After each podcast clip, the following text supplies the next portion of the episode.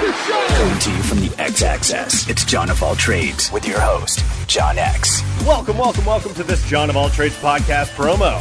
Each Wednesday, I bring you a brand new interview with someone fascinating and ask the question we all ask when we meet someone new Hey, what do you do? It's fun, informative, and it's the 2017 Westword Reader's Choice Award winner for Best Denver Podcast. iTunes, Stitcher, and johnofalltrades.us. Hey, Real Nerds. There's many ways to enjoy the Real Nerds podcast. You can listen to us on Stitcher, iTunes, and now Spotify and iHeartRadio. You can see what we're up to around town by following us at Real Nerds on Instagram. And if you want to send us your thoughts, you can email us at realnerds at gmail.com or call us at 720-6nerds5. Like us on Facebook at Real Nerds Podcast or tweet us at Real Nerds. And now on with the show. Hi, this is Georges Genti, and you are listening to Real Nerds Podcast.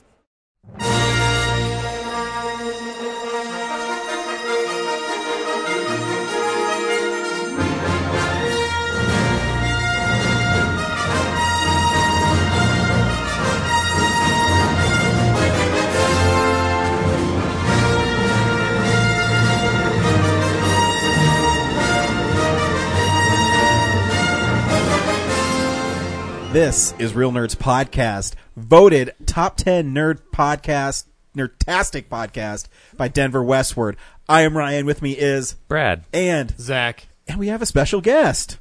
Hello, Alex. Hi, Alex. How are you? Welcome I'm very back. well. How are you? Thank you. Good. Welcome back. When was the last time you were on? Um, I think Homecoming. Spider-Man Homecoming, I think. Sounds about right. yep. I think I think I've done. I was my mind goes to the Godzilla one. Nice. Uh, where I think because I think I was a little maybe a little inebriated for that. that one sticks with me. Yeah, I think it was Homecoming. well, welcome back. Thank you very much. Um, every week on Real Nerds Podcast, we go see a new movie and we podcast our experience to the world. This week we saw um, uh, Cats, so stay tuned for that. But you know we're gonna have to review uh, revise our review because they just released it with updated visuals, Yeah. um, Sonic the Hedgehog style. Yeah, but it's okay, guys. It's okay. It's a freaky musical about cats, and we're going to tell you about each individual cat and their origin story. Yes, uh, but really we saw the Rise of Skywalker. Wait, I saw cats. Oh, sorry, sucker. Um, so just like Avengers Endgame, usually I wait till the end of the episode to tell you what's going on. Not this time, my friends. I know that our people that tune in really want to hear our thoughts on it because did you know that one of our most popular countries is Australia? That blew my mind on Spotify. We Well, are international. So that means we've got to apologize for every time James has put Crocodile Dundee movies on a G'day, list. g'day, g'day, g'day, g'day, g'day. Yeah, should we We're be doing the show in an Australian accent from now on? Totally. This I watched, week on uh, the podcast. Because I've been watching Conan clips. I watched where he went to a linguistics person to ta- teach him how to speak Australian. It's really funny. Hmm. Check it out. Conan.com. Team Coco. Yep. Anyways, um, and usually we also say if you should see the film or not. Um, this seems kind of silly in something like this, so I'm going to change this up as well. Um, Brad, is The Rise of Skywalker a fitting end to the Skywalker saga? We're reviewing it now? Yeah, I just told you we were. yeah, he's changing it up. He's endgaming it. Oh, my gosh. Wow. Uh, I was prepared for this. Uh, Keep I mean, on your should people see it? No, I said, is it because Is it worth seeing? Is it a Is it fitting a end? fitting Did- end? I'm literally talking, looking at you. The only way I can get through this show each week is to follow a formula, and you have just completely upended me. That's why, because we now I need don't know what to do. Sometimes we need to change it. I said, All right, fine. Uh, is give me a this second. is We this a should be- fitting end to the Skywalker saga? Absolutely not. But it's a fun watch. Perfect. Zach, Um. Yeah, but there's thoughts. Alex, Uh, what did Brad say? Absolutely not. I, I had more and things to say, but it was had some things that made me feel like I was watching Star Wars. Corinne, you just walked in. What did you think? Hey nerds, it's Corinne. So I know you all are reviewing The Rise of Skywalker, and I figured I'd throw my two cents in before you play the trailer and spoil the movie. And I would just say, um, should people go see the movie? Um, I guess. Like, uh, part. I'm very, I'm very conflicted about this film because part of me really liked it and part of me really hated it. And I feel like it's been very divisive, even just in my family circle. Like, my dad and stepmom uh, liked it. and My mom and my sisters didn't. Uh, well, they didn't care for it like a lot. Um, you know, again, I think it was like me. Like there were parts that they liked and there were parts that they hated. Um, but it does seem like the people who didn't like The Last Jedi like this movie, and the people who liked The Last Jedi didn't like this movie. It's kind of a general rule of thumb. And considering that I liked The Last Jedi for the most part, I mean, it's not a perfect movie, but this movie feels very slapdash together, and um, I was unsatisfied with some of the the ways that it ended, and uh, yeah. So I guess people should go see it. They probably already have anyway, so go see it if you want. I, I don't I don't care. Like I love Star Wars and, and that's how I feel about it. So I think that says a lot. But I will talk to you all about it more when we get into spoiler territory. She's so wrong. Yeah, we're gonna debate this Um, hard. yeah. I, I also want to say like I've wanted since the prequel started, I've wanted the series to elevate itself, and you know, people always say this is a series of space wizards for kids, right? Um, but the fans who grow up with it, they want something more out of it because their their their brains and their sensibility just need more. And so I was hoping to get that with this trilogy, and I don't think it got there. In fact, after Last Jedi, I think it's backslided. So yeah. Anyway, but it's still fun. There's still some cool things about it, and we'll talk about it. Yeah, is it a fitting end to the Skywalker saga? In one way, I say yes. In another one, I have some problems with it. Um, I do think that The Last Jedi is still the second best Star Wars film. Um, and I think that they tried to apologize for some of the things that The Last Jedi did, which I don't think was totally necessary. A bit too much. In, in fact, I think that why I believe The Last Jedi and Empire Strikes Back are the best Star Wars films is because it takes what you expect from stuff and subverts them. Um, and I, I just read a great. Uh, I'm. I'll get. We'll see. Play a trailer in a second. I read a great interview with Mark Hamill, and he was talking about The Empire Strikes Back, and that only um, George Lucas and the director of the film knew the twist. And when they're on set, they had David Prowse, right, who plays Darth Vader, um, say that uh, Obi Wan killed your father on set. And then when they dubbed it, they said, "No, I'm your father." And they only told Mark Hamill when they were filming, and it was it's great. And I, you know, that's still probably the greatest twist in movie history, uh, at least one of them. And um, Really, not Soylent Green is people? no, Soylent Green is a shit movie that people think is great. Did I say that out loud? I did say that out loud. But going back to like the apology part, like Yeah. it's very much like watching the movie feels like they're going down a list of things that they read off Reddit from people who didn't like the Last Jedi, Yeah. and directly answered them. Yeah. Like no nuance, just And I think I understand why people feel that way. Um, and like all people who like movies and people who like Star Wars or uh, like Star Wars fandom, everybody likes and dislikes completely different things, which makes it a madhouse, right? Yeah. Yeah. But uh, I actually don't think that. Uh, I don't go right to apology. I don't think it's apologizing. kill him. Kill him. I don't think it's apologizing. Here's uh, here's a trailer for Rise of Skywalker. It's an instinct.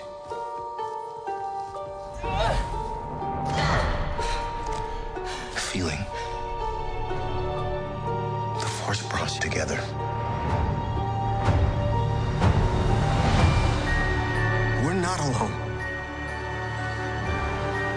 Will fight if we lead them. People keep telling me they know me. No one does.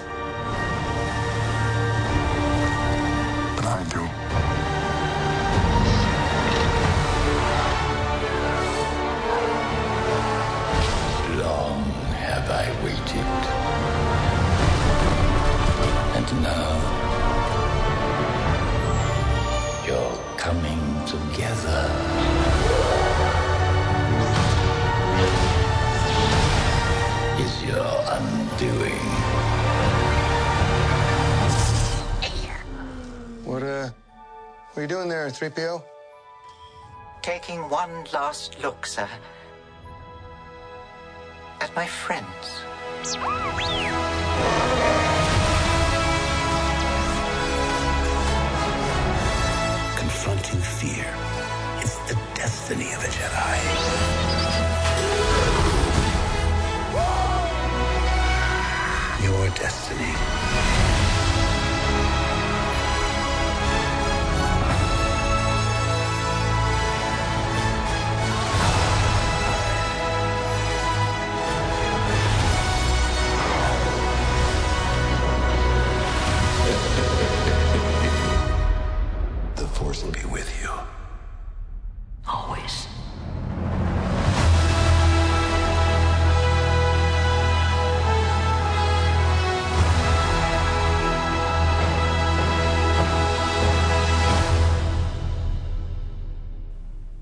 So the, the dead speak.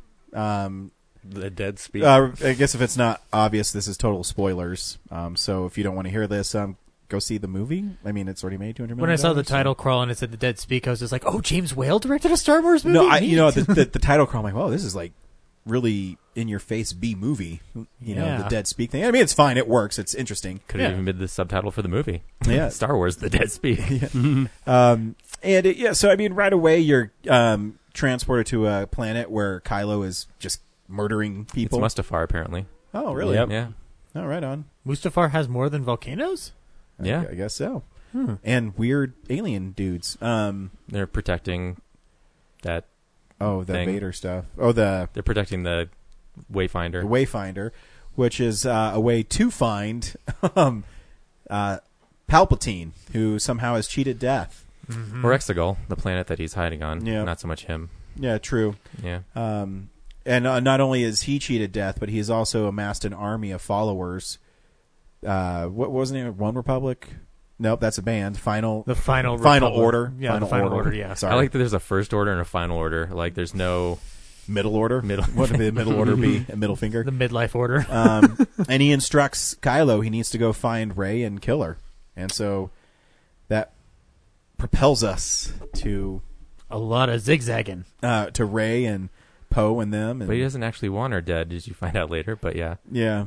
Well, if he, well, he kind of does because with her out of the way, then his, he. his plan evolves a couple times, I guess. Yeah. You could call it that, yeah. Did I mention I think no, that no, no. Darth Sidious is like one of the worst villains in cinematic history? I totally understand. Dude, he- Yeah. I also love the Emperor. He flat out keeps trying to pick people to be his apprentice that he puts into conflict. Well, you know, I would I would say if you're interested in um, kind of Sith lore, you should really read Darth Plagueis, the book that came out, and uh, I love it when you have to read a book to well, understand a movie. No, no, not to understand this movie, but there's it talks about how the Sith really don't. Um, they always have more than one apprentice. They they kind of just lie about everything. So I, I, I mean, I guess that is that common knowledge. I think it's common knowledge if you're a Star Wars fan. Yeah, I mean, and Plagueis, the the book is really interesting um, because Sidious in the book goes around and kills all of Plagueis's other uh, apprentices because he wants to be. So basically, it's the same thing. He wants to be the most powerful Sith Lord.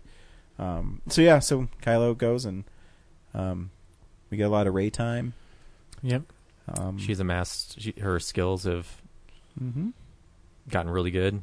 Yep. Yes. Yep. She's yeah, trying- no, I- you know, I will say too, man. Daisy really looks great in this movie. Like you can tell she's been hitting the weights. Yep. I mean, she always looks great. I mean, she's a very beautiful woman. I'm She's definitely ready to rock some Jedi. I'm just skills. saying, you you can tell she's like been training hard. Oh, yeah. like you know to be a Jedi master. Hell yeah. And uh, Corinne, what did you say about Star Wars? Okay. Oh, yeah. Let's really get into it here. I mean, I've seen this movie three times now. I'm probably going to go see it a couple more at least. Um, I just have a lot of thoughts about it, both good and bad. It's, in a nutshell, it's one of those movies that while I'm watching it, I have a good time. Like I'm smiling and I'm, I'm nodding and I'm laughing and everything. But then, like, like immediately after, I'm like, ah, like oh, I can't believe like what they did and how they ended. It mostly has to do with like the last 10 minutes of the movie um 5 to 10 minutes of the movie and yeah. I can i can say both good things and bad things about it so the big the biggest good thing the best thing about the movie is the performances the music. John williams fucking brought it for this movie. And also it i mean it just looks good like the shots are dynamic the the you know the colors and everything pop and the effects are good. And i mean it, it it's almost like a little too dynamic in some parts. Like it's a little, almost a little too like moves around a lot. And you're it's almost kind of like a little bit jarring and disjointed especially there the first 20 minutes or so. But yeah the movie Okay, so those are the best parts about the movie. Although, uh, one more quick thing to add on to that is I was a little concerned on how they were going to use uh, Leia, and especially because they were going to use unused footage of her from The Force Awakens, and so I was a little bit nervous about that. And honestly, like, it wasn't too bad. Like, yeah, she looked a little awkward she looked like you i mean of course i knew she wasn't actually there so of course my brain is like she is fake like that was digitally inserted and it does seem like they wrote some of the dialogue um, in those scenes around the footage that they had of her. So that felt a bit limiting, but just her in terms of the story, I thought was really well done and how they used um, her death as a way to bring Ben Solo back to the side of the good and away from the side of you know the dark side and everything. So yeah, and I like Han Solo's cameo. Like honestly, like a lot of the fan servicey bits didn't really bother me that much. It was more of there were okay, there are a couple of there are a couple of things that really bother me. Um, and re okay, yeah, there's a lot to talk about here. The, one of the worst things about this movie is how it's paced. There is just so much going on in this movie. It is like two and a half, three hours worth of material, and they pack it all into like two hours, 15 minutes or something. Like it feels so short compared to the amount of material that they have, and things move so quickly that you have no, like, you don't get like a lot of beats to like process things. You, and they just gloss over th- things so fast. And after I saw it the first time, I was a little confused. I was like, wait, how did they get all that information about the Imperial, um, the fleet on Exegol? And like how they needed this nav tower or whatever. I was like, how did they get that info? And then of course the second time I saw it, I was like, oh, because D-O had it and they uploaded it from him. I'm like, okay. But yeah, it's like things like that that like yeah, you pick up after a couple of viewings, but it's like you shouldn't need to you shouldn't need to see it multiple times to pick up on things like that. Like these are yeah, the pacing is weird in this movie. Um I'll say for the record, I hated the fact that they killed Ben Solo or seemingly killed him. I am, uh, yeah, I subscribe to the theory that he is, well, maybe not. He's not. He's not alive, but he's not dead. Like maybe he's stuck somewhere in like the world between worlds, which is something that gets brought up in the Rebels TV show, and um, I, I felt like his death was just so sudden, and you like we didn't get any time with Rey for that moment to really sink in.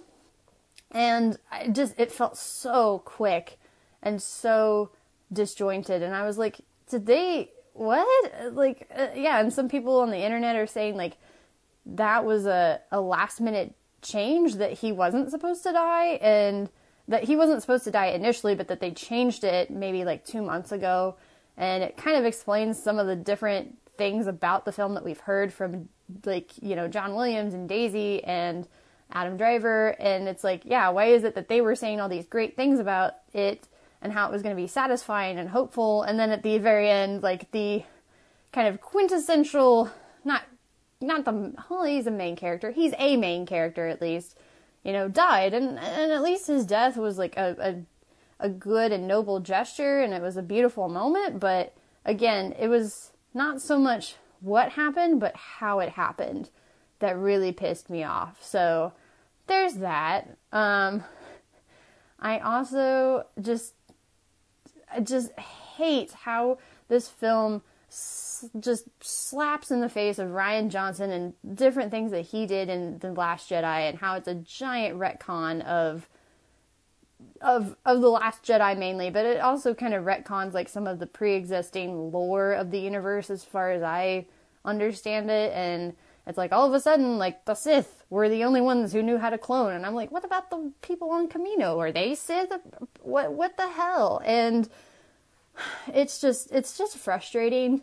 It's like yeah you, you get like nice little moments of fan service uh, things like you know han's cameo that that really land on both a my inner fan girl is squealing, but also lands emotionally, like for the character of Kylo Ren, Ben Solo.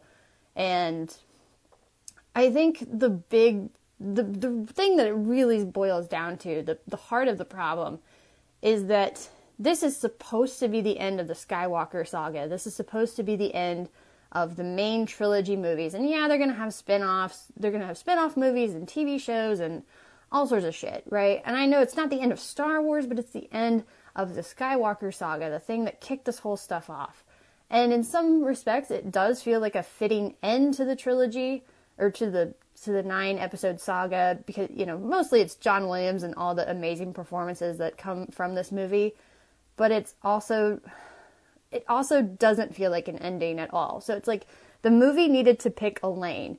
Like either be the end or don't be the end. But it's trying to give us a satisfying conclusion while also leaving open a bunch of doors that can then, you know, be potential spin-off comics and video games and stuff later. And that's just really frustrating because it doesn't feel final when you also have a bunch of unanswered questions. And I'm I it almost feels a little bit like it should have been a like a TV series finale and of course, you know, everybody on the internet's complaining like JJ doesn't know how to do endings properly and it's like that is probably true. Um I thought of it as kind of like the um Avatar the Last Airbender, The Legend of Korra universe because those the endings uh or the series finale of both of those shows are really really well done and it kind of felt like they were trying to do something like that where you get little cameos of characters that you've seen before and you also give your main characters like a satisfying send off and yeah like theoretically you could still tell stories in this world but like everybody gets a satisfying conclusion. And the main conflict is resolved. The big bad guy is dead. And and and but but at the same time we didn't get that. So that's really why I'm pissed off about this movie. Again, as I watch it, I'm excited because I mean, we get a lot of Rey and Kylo, both of whom I really enjoy as characters and I enjoy their dynamic together. And Adam Driver and Daisy Ridley have great chemistry. And I I kind of hate the fact that she's a Palpatine, but part of me likes it because it does make her complementary to Kylo where it's like he's the embodiment of the dark, but he comes from the light and she's the embodiment of the light, but she comes from the dark. So they're like literally like a yin yang symbol, like together. Um, but on the other hand, I really liked the idea that she was nobody, which is what Rian Johnson put forth in The Last Jedi. And then, of course, Kylo has to do this, like, you know, Obi Wan Kenobi logic bending maneuver where he's like, oh, but I didn't really lie to you. I just didn't know the rest of your story. And it's like, it just flies in the face of Rian Johnson and what he brought to the franchise in The Last Jedi. And love or hate that movie, I think he had a better understanding of where he wanted these characters to go and what, like, how the rules of this universe work. And I feel like J.J. Abrams is kind of going back to a lot of the things that he brought to the franchise in The Force Awakens, which aren't necessarily bad things, but it just feels so disjointed as a franchise because it's like you had this very um, you know you had a middle part that feels so out of sync with the others that then when you you almost don't need to watch episode 8 like what's what's the point you know? So anyway i've rambled about this for long enough. I could i could talk about this for hours and my family's already bored with the fact that i just all weekend i've been talking about the the rise of skywalker and the star wars franchise. So it's probably going to be in a article at some point, so just be on the lookout for that in the future. Um, but thanks for letting me rant. I'm curious to see what all of you think about the movie. I'm sure some of you liked it, and I'm sure some of you didn't. So, again, I'm kind of in the middle because, again, part of me hates it, part of me loves it. So, there's that. So, talk to you all again soon, and hope you have a good Christmas and New Year's holiday season. Bye. Well, she's wrong. Uh, Corinne and I have this like long debate, and I'm pretty sure I'm still right about it. Um, because I mean, the elephant in the room is, you know, the twists and the turns that they do in this film. Uh, none of them shocked me. Um, e- even making Rey uh, Palpatine, I- I wasn't like shocked by it, and they, they even played it, and um, it was edited where they put a kept a beat on her when she found out where you're supposed to be, you know, what? Which is like similar to a beat you put on Luke when he finds out that Darth Vader's his father, Yeah, but, it doesn't. But the, the impact isn't as much because I, I, I said previously, if you listen to our Last Jedi uh, review, is I like the idea of her coming from nothing. Yeah. I like the idea that she doesn't have to be have any lineage to this saga. She's just someone who's very powerful in the Force. And even the Last Jedi, the last shot plays with like the little kid calling for the broom. Yep, and we Um, lose a lot of ex. We go back to exclusivity in this franchise. Um, like only certain people can be Jedi's, guys. I don't know if I. I don't know if I got that either. Honestly, really, I don't know if that's my takeaway. I guess actually that's To true. me, 'cause- she's still nobody.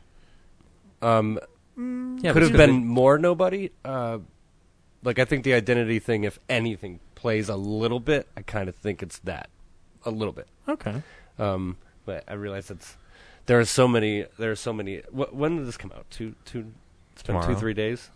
Uh, it's been about four days. Did you say Four days. tomorrow? Oh, when, when no, did the- it the come movie, out? yeah. Oh, Yeah, yeah. last Thursday. Mm. Four days. Yeah. Yeah, I mean, I've. Uh, it's been so loud, like the last, even the last two movies, uh, but maybe just as loud, if not, maybe a little louder. Last couple days since Last Jedi, there's just so that's that pendulum swing happened Oh, the yeah. other way so hard, um, and I'm I'm always like finding myself being like I I feel like uh, with people that didn't enjoy it too much or didn't have too much fun or taken out of it most of it. Um, I'm just shocked at how different all of those opinions are, and then subsequently not shocked that the movie's probably going to like crumble on itself. And I don't know how it's doing at the box office or anything like that, but it's clearly it went made into almost $200 million. Because I yeah. also actually um I've got some you know gripes like with all Star Wars movies, but I love Star Wars so much, and I uh, Last Jedi is probably pretty highish on my list, uh, despite some like things that don't make any sense to me. Um, you brought it up. You know, I think that the fandom is really interesting for Star Wars because it's like they can't. It- It'll never be good enough for them. You- you- Absolutely. The, the loudest people. I'm a huge Star Wars fan too, and I um, actually I talked to Corinne about this because uh, Corinne went on the the either the day before or the day the film came out. She went and like dug out spoilers and stuff, and she said, you know, no, uh, this stuff's really going to piss me off. And I, I my, my rebuttal to her is, I said, well, why don't you go into the movie and just fresh? Because now when you know the spoilers, you're going to be waiting for the moment that's going to piss you off. Yeah. And- Well- and, it's totally taken out of context i- if you don't see the whole film. Uh, he, here's here's what I did with all three of these movies, and the the only movies in the world that I could do this with happily. Uh, I months before seven, eight, and nine, I was up in every single leak, and I I knew basically all three of these movies r- months before they happened, and about two and a half months ago or so, um, before that last final release trailer. Um, I had read basically a dissertation of like everything, everything, everything because I just can't stay away from it. Like, and it doesn't, and it, I don't think genuinely it's the only thing uh, that I could do that with, and it doesn't affect how I feel about it. Um, so my perspective for this review was kind of going to be so all three movies um, ended up being basically ninety percent. Like the only things that would be there'd be a few things that would be ambiguous in the leaks, but basically seven, eight, and nine had them on paper before I went to see it. Loved Force Awakens for the most part. Like really had that first 20 minutes, that 11 minute marker that I just like loved it. Really enjoyed it. Um, uh, Last Jedi, you know, you get things like she she uh, Kylo Ren takes out Snoke, Luke force projects, and you get like kind of some beats of what takes so so and so to so and so, uh, to so and so or to wherever to do whatever MacGuffin thing. But with this new one, I was fine. I was really happy that I read everything, actually, and um, knowing what I knew, I still thought I was going to enjoy it a lot more, and I was ready to enjoy it a lot more, and I. I knew that he was that Exegol planet was the second, or when he arrives is the second scene. There's a giant list of reshoots. I don't know if you guys have seen. Probably not. No. No. But No, I the, try the, to go le- cold. the I- I go reshoots, cold. like absolutely, and I mean, as anyone should, and I like that. It's a very personalized. Like That's- I wouldn't say fine. anything to anyone. Yeah. For some reason, I'm digging into like a. F- I need to know where to put my heart or something like that. Like I, I just gotta. I just consume Star Wars stuff embarrassingly. Yeah. Um, but uh, I don't think previously it ever really has, like, affected how I truly felt about it. There were things in those leaks that uh, the Palpatine thing was a little ambiguous. It literally said granddaughter and this and that, and that you see her parents. And I was like, well, personally, for some weird reason, um, and I'm almost a little embarrassed by this, but I think if they're the biggest problem with it is the trilogy not being a trilogy, not being this cohesive. And I still think they could have stuck the landing though, and I don't feel like generally they did that. And they still had the opportunity to do it, even with Last Jedi the way it is. I don't really blame Last Jedi, and I don't think it boxed them into such a corner that this is the movie we had to get. Like that's a popular assessment, yeah, yeah. You know, and I don't really think Last so. Jedi freed them. Yeah. Like, Yeah, they yeah. could make a lot of choices. It, it gave them the opportunity to go their own way with it while still keeping within the Star Wars universe. Like, yeah, because you you cr- you kill the one perceived big threat, and so so now you can just really focus on Kylo, Yeah. which I thought really opened it up. Um, if if if it was canon that and the movie's called Rise of Skywalker and it's about her absorbing that identity and that legacy or whatever and it's about Kylo Ren climbing out of the whatever but most of all it was about the rise of Skywalker which I was under the impression that's what that's why it's 7 or 8 or 9 it's one story theoretically and that's the landing it had to stick for me which is being a seeming like seeming like doesn't have to be perfect or whatever. But like one story, and I would have gotten with. Uh, I th- feel like I would have understood. The emperor. It's gonna make it makes some people nuts and some people just foam at the mouth. But the emperor created Anakin, Yeah. immaculate conception, Yeah, and created her, or she was an immaculate conception Yeah, for I- just funny, the force I- to I bounce. told whatever. them about but that a biological last week. Palpatine family that we never met in the final act really, really, really That's bothers me. It, it, it frustrates the crap out of me. Uh, so her being a Palpatine, so I'm going into it thinking, okay, here's this thing that sounds like I really don't like it, but again, if it's just kind of, I don't have huge expectations. I just want to go see a fun Star Wars movie, have it do Star Warsy things, and conclude. Most of all, I wanted to just wrap this up. Sure. Um, but for some reason, when it felt like the ambiguity of that went out the window, when they're literally saying your Palpatine's son is your father, and that kind of direct terminology, I really just can't take it. And for some reason, that's just such a uh, an elder wand in the last book or a whatever sort of scenario that I just can't, it's really hard for me to to give it a pass. Yeah. I I think there's a lot of. I think everyone will have different moments. See, the, the Palpatine thing didn't bother me at all. Um, like I said, it, it, we disagree slightly. I, I'd like that she. You said she still comes from. I still like that she came from nothing Mhm. because I think um, it turns it's on its head where you don't have to be a Skywalker. You don't have to be this. You can be somebody, and you don't have to have that lineage. Um, and that's why I, I, love the character Rey. She's one of my most favorite characters in fiction I actually really like Rey too. um, you know, her arc is great because, you know, she she toys with, um, you know, she has a little dark in her, and she has a lot of light, and so she's she's the one who makes the choice. You know, no one's given her these choices. Um, and uh, that's you know, it's one thing I don't understand. Um, my biggest gripe about this movie, and now we're going to we're skipping a lot, but is I didn't like um, at the end. I, I don't like that she kisses Kylo Ren. That's my biggest gripe throughout the whole film because I, you know, I I talked to like Corinne wanted them so bad to kiss and she wanted them to be together, and to me, Kylo Ren is a piece of shit because he, I mean, he opens with him murdering a bunch of people. He's responsible for the death of billions of people. He killed his own dad. He tried to kill his mom. You know, he's not a good person. So I don't think he can be redeemed.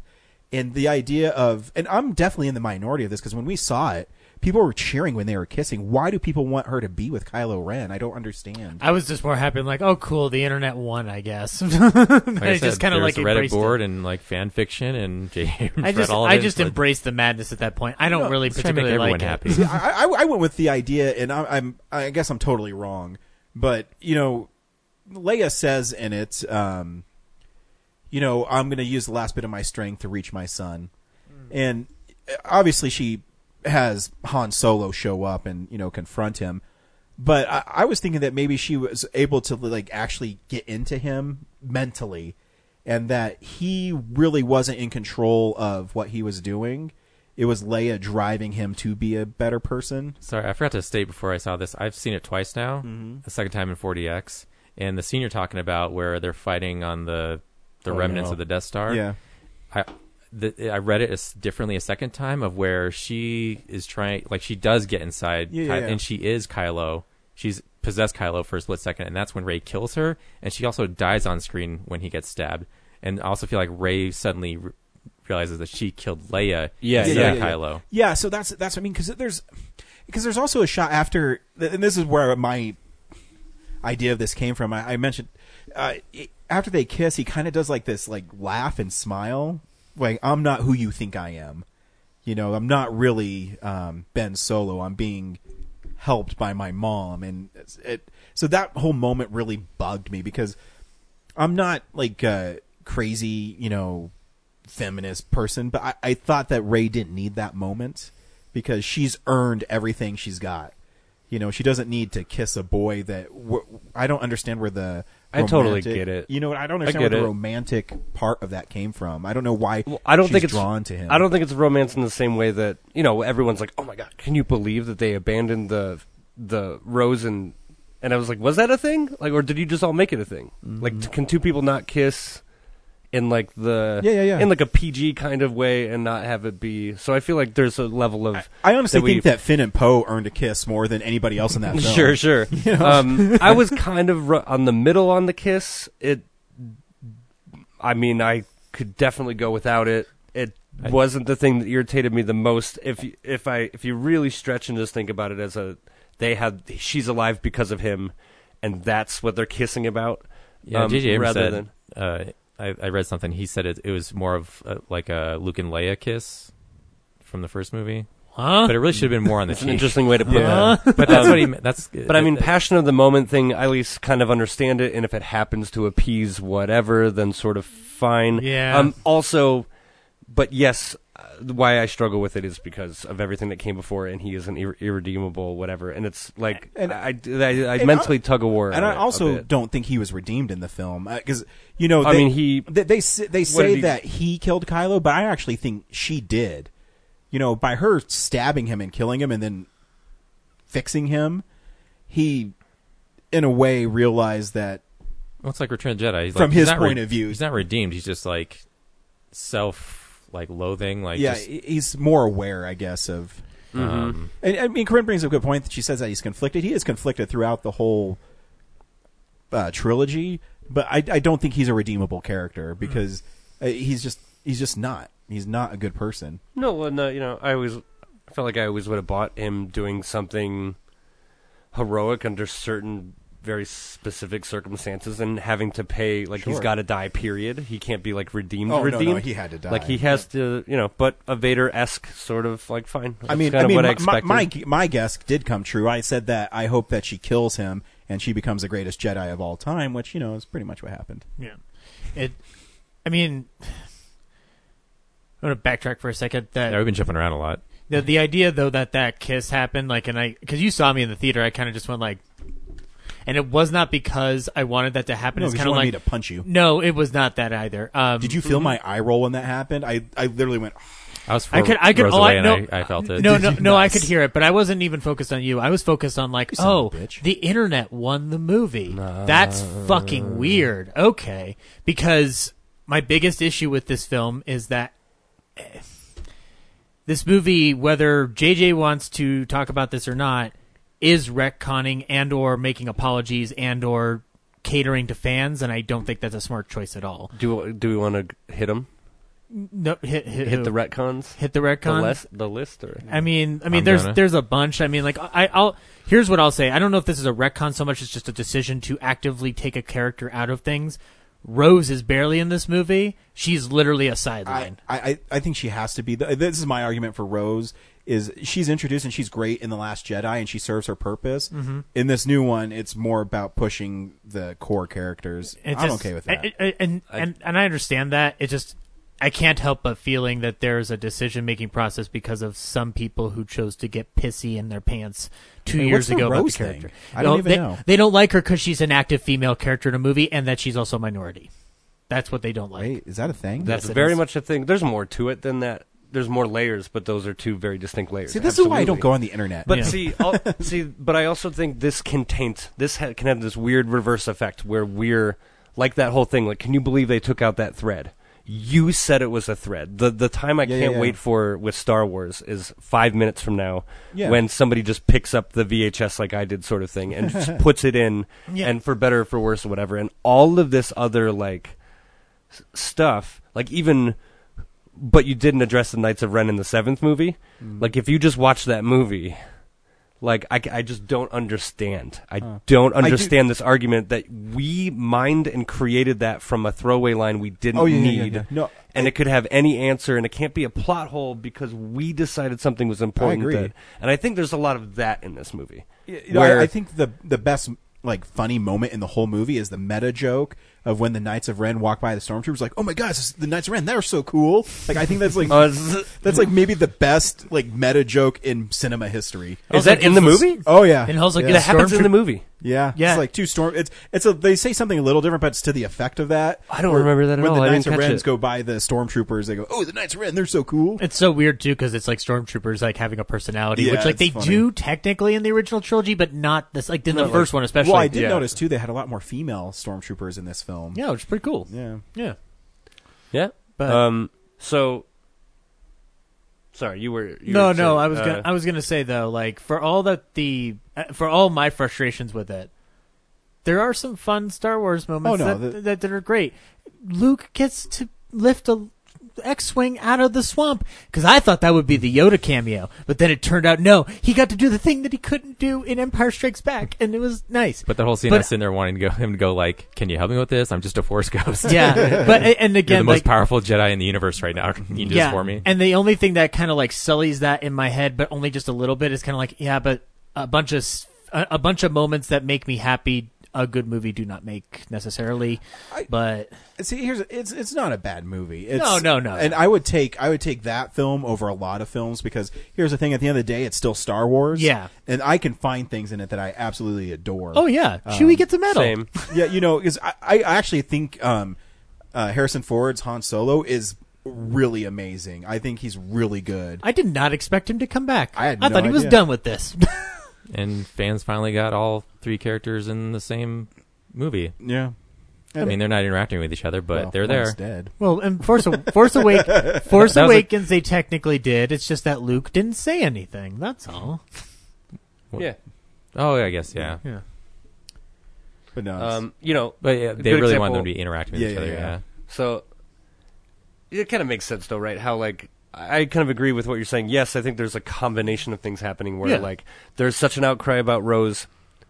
There surely that's not nothing, but also I would sort of expect Rose to become like I just don't go out of Last Jedi thinking like oh so Benicio's back right or like Rose's, or like and like from the same angle everyone's like oh what so Broom Boy means like th- I'm like guys that's a signature that's a period on the end of the movie. You will never see that character again. yeah. And I could have been totally wrong, but it was like it felt so nuts to me that people were like not understanding how this No, sometimes works. No, yeah, no, and Like- and and I'm not blind to that. Like I Yeah. knew that she wouldn't probably be like the most active character in the movie, but it just But the- also, the there's circumstance- so many new characters, and she doesn't Yeah. get a thing. Then I I, ag- I totally agree. Yeah. kind of could and should have a thing. It feels- Luke Luke catches the lightsaber and says, "That's no way to treat a weapon." That's that. But also counter argument. That's his arc. Yeah. So like, what else are you, are you gonna not have him say?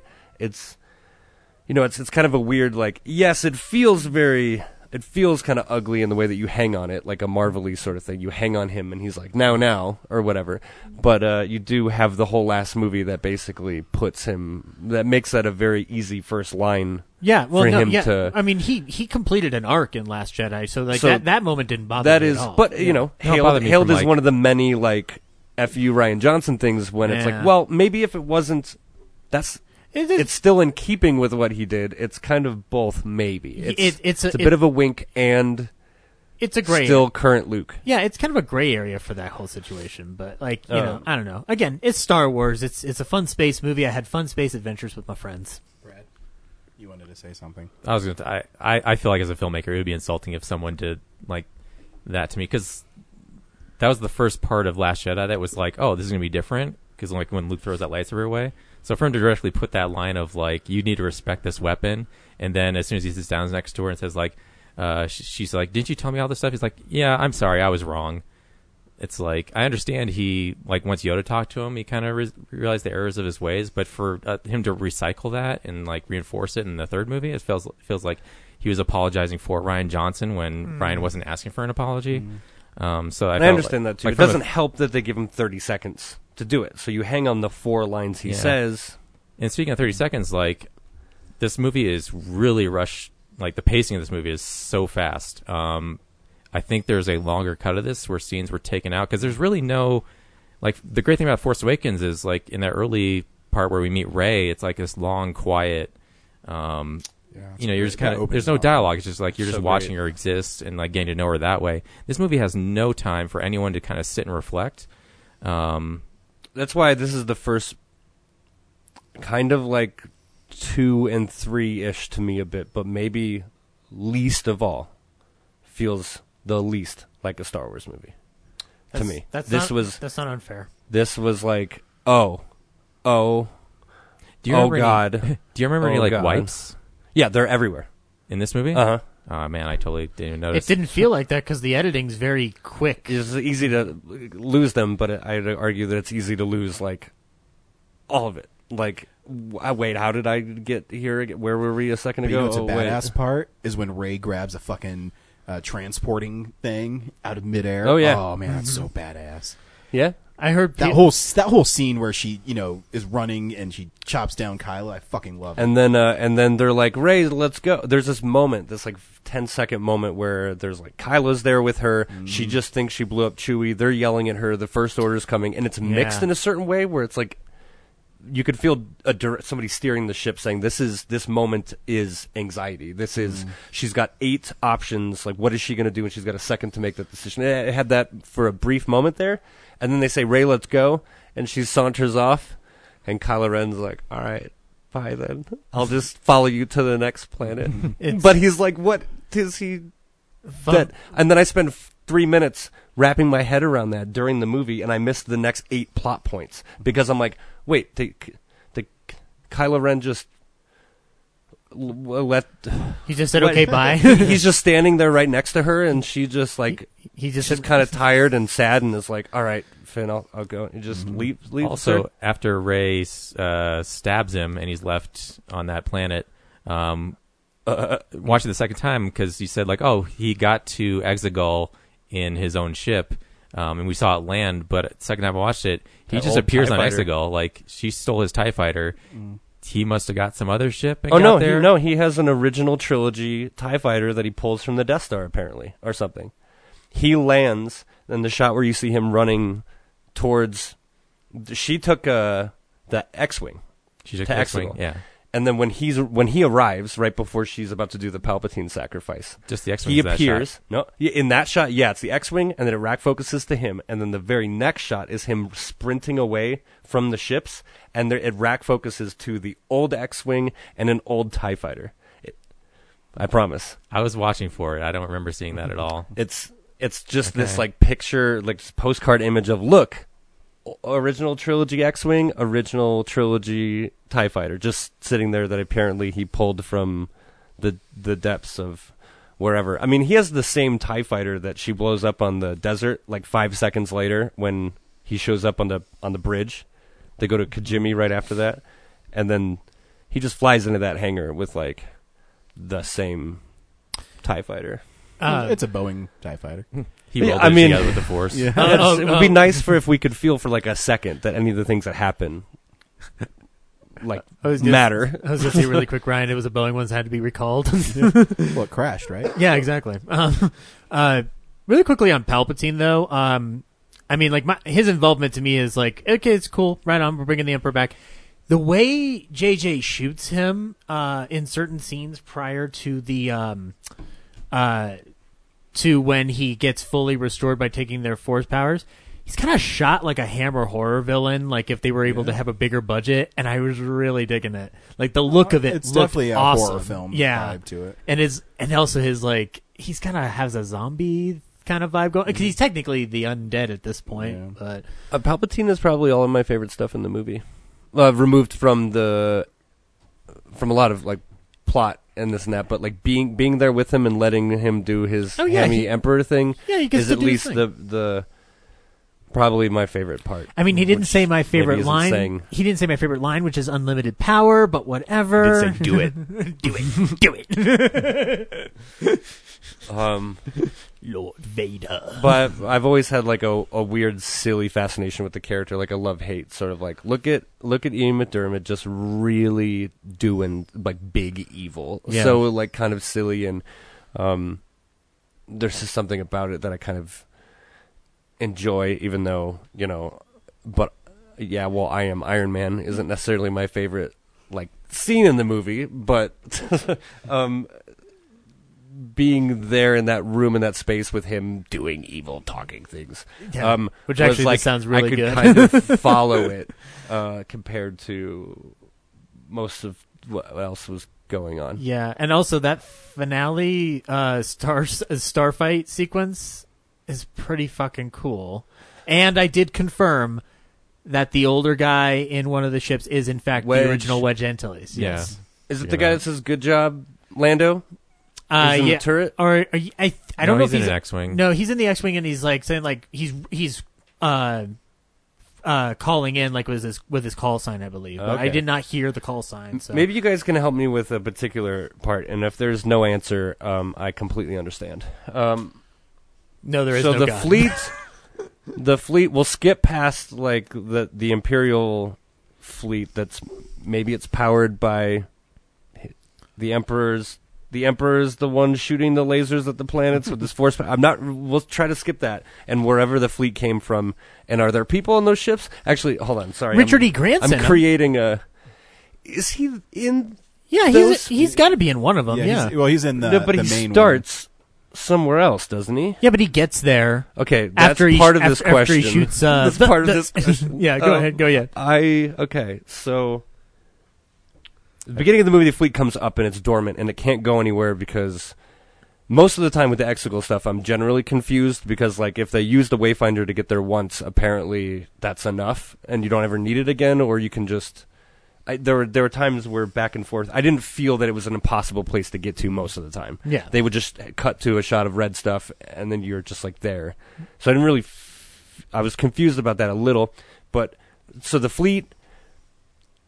The fleet has to leave with the signal or whatever, but the whole thing is that it can't go anywhere, right? Yeah, it can't navigate out of the atmosphere without. So wh- how does the tower. like when it just smash cuts to Kijimi exploding and then away from e- exploding, like within thirty seconds? Where did that ship? How did that happen in the movie's logic? Like, did I miss a piece before or after? No, they just one of the worst delivered things for what's his name, uh, I, Oscar Isaac and Dominic Monaghan. They're walking around the rebel base, whatever, and they're just spouting ex- ex- exposition of like, of course it is. oh, of course they all have uh, laser cannons that can blow up planets embedded in star destroyers. Now it's just like, it's like it's telling the audience, here's the thing you have to accept for this finale to work. But then, so that's one of the Exegol star destroyers. It's not one of the Exegol ones, but apparently some of those Star Destroyers have already gotten away from Exegol, and there's Star Destroyers outside Exegol that have those cannons. That's what blew up Kijimi. And those are the ones that are falling at the end of the movie, like Cloud City. And I don't really Yeah. understand how they're off Exegol or not on Exegol. I just do, it, it like I seen it. No. I've seen it twice. It's not and I'm explained. st- I'm still, yeah, like half watched it the second time, uh, like on my it's phone. either part of the longer cut that I'm alluding to, or it's just not explained. Because they're in both places. Yeah, I Yeah, I get what you're saying. I had I a- never thought about I it. couldn't follow those stakes like at all. So I was leaning on the Emperor big time, and I was like, I was into that, and I was understanding that a bit. Mhm. Um, but so all that the plan of like the ships and the fleet and it almost made more sense to me like in the leaks seriously if you guys want i'll happily send you there's a there was a detailed list of here's what it was and here's what it now is and every single thing on the here's what it now is is 100% accurate um Does it and they're- explain more of what um, Finn was trying to tell Rey? Because it never goes resolved in the movie. But someone told me he was just he just wanted to tell her that he's force sensitive. That's what I well. So the very first thing uh, anyone said, I think it was Jesse or uh, uh, my friend Andrew. Somebody that was the first thing somebody said as we were leaving the theater. What did he want to tell Rey? And I was like, oh, I assumed he wanted to just tell him, tell her that he could feel the force. But I guess that's a hot. But that's not in the people in are the you're debating that. about? Um, no, no. Uh, Uh, yeah, in fact, uh, there was just that was always just Finn is force sensitive, and you can tell because he feels Rey when she's dying. Here's the thing: Kylo originally went off the cliff, and she killed the Emperor and didn't die, and that was the last you ever saw of Kylo, and she just walked away from that. And four months ago or whatever, they reshot that to have him come up the cliff, and between the two things, honestly. I think I prefer what they did. I don't know what that's saying. Yeah. Um, Well, if- uh, if it's fu- like I was gonna say too, like this movie has so much Return of the Jedi, and then like ten percent of every other movie Uh, for sure. So f- they would have to recreate that scene where Luke is like holding Vader and trying to get him into the shuttlecraft, and that's kind of what the Rey thing is like, like them pushing the Force through each other. As for the as for the question thing, um, th- there is technically a revelation for that question when f- uh, Finn is talking to the gal um, on the Endor planet uh, uh, Exegol.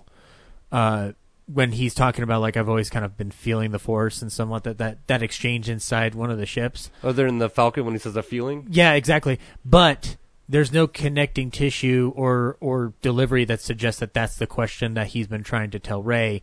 No, so in a sense, it technically goes unanswered. Mhm. But I guess JJ doesn't think that, or Chris Terrio doesn't think that, or whatever. But No, it's weird. It's set up twice, and then it just never comes back. Yeah, And I it could have easily been cut out to like not even be a thing. in the second time it's mentioned, it doesn't become important because the most important line in Star Wars history is "I'm the spy." well, and so here's for two months. Uh, I told my friend, my friend Evan and my friend James made me. They're like the o- two other people I know. They were like, I want to know everything. Tell me everything, and we'll discuss it. And Yeah. one of the few things that I would just occasionally Star Wars would come up, and I would just get deflated, like driving in the car with James or Evan or whatever. I'd be like, Richard E. Grant's character kills Hux because he's the spy, and I assumed this whole time, and I was just like, on paper, I'm like, how is that not Kylo Ren? Like, what is going on? Like, Mm-hmm. why? How is that possible? And then I start like, well, if they're trying to redeem him, then you've got to put maybe E. You know when I there, see yeah. the movie and it plays out and the context is all there. I'm sure it makes some sense. Maybe that they're trying not to have him be that evil. X amount of minutes into the movie or something, but then I assumed that the spy on paper, I'm going in. Here's an example of having an expectation, even though I think I don't. Even though I know the leaks, how it kind of comes back at you a little bit. Because then there I am expecting like it's a little bit of a part of the plot that there's a spy sending information and then but what do you get like my heart sank i actually for some reason realized i cared about hux even though last jedi happened or whatever but i was just like this guy gets these three scenes and it gets blown away like that and i just kind of don't yeah. understand I do love that line though. I don't Um, understand. and- and- I- yeah, and it, it's it's an interesting situation for Hux's character. Like, and I, like I said, I love that line. I think it's actually a great reveal, even though it's like it's one you're absolutely expecting based on the way it's composed and shot. Mhm. But when it happens, it's just a fun like it's just a fun like "Ah, I can't take I'll it. give it- anymore." I'll give it- yeah, I'll give it the fun check. Um, but uh, For sure. yeah, and then Yeah.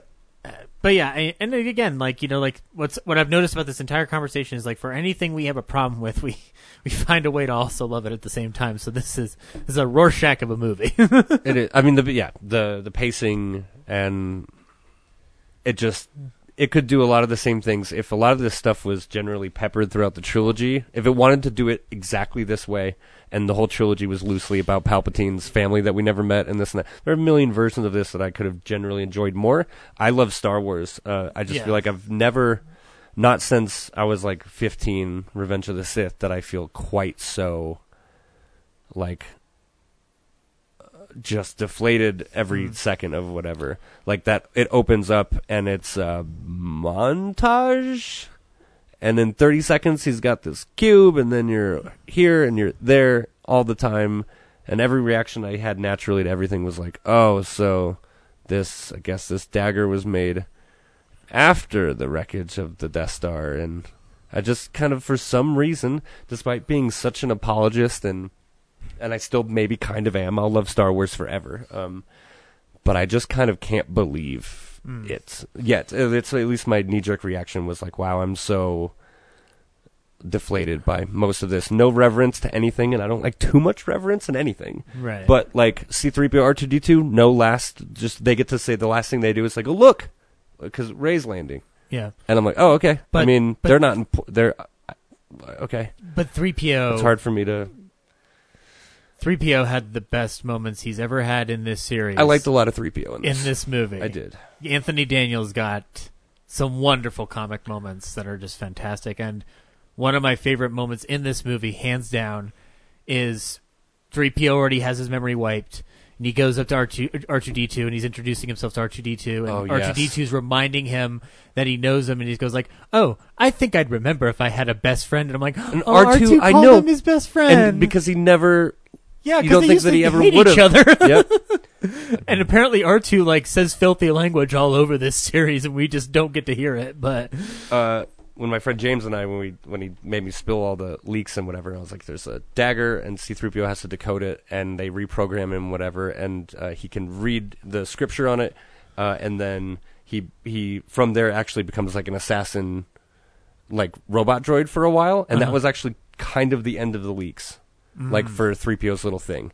And it was a little like, did he or didn't he die? Die? It sounds like he died, but he's around. But he's a new 3PO, and that he was going to have action scenes. He was going to fight, use Chewie's bowcaster a few times and stuff like that. And he switched back and forth between that programming, which clearly I think was very much there. All the other reports are basically correct a hundred percent of the time. So, and it seems like it was kind of there. Yeah. everything around it.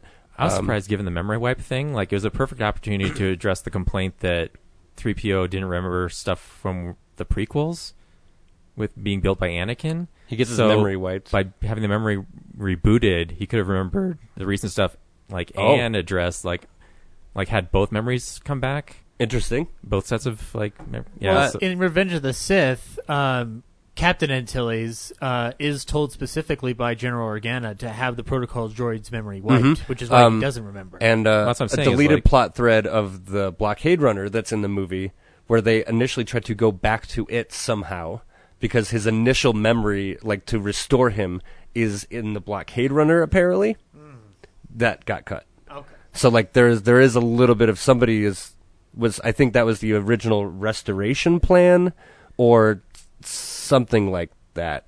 Where that blockade that is the blockade runner if you weren't positive from the original movie that's been found dug up and repaired or wh- however that goes. I think the Empire had it last, right? I mean, I guess they just like so.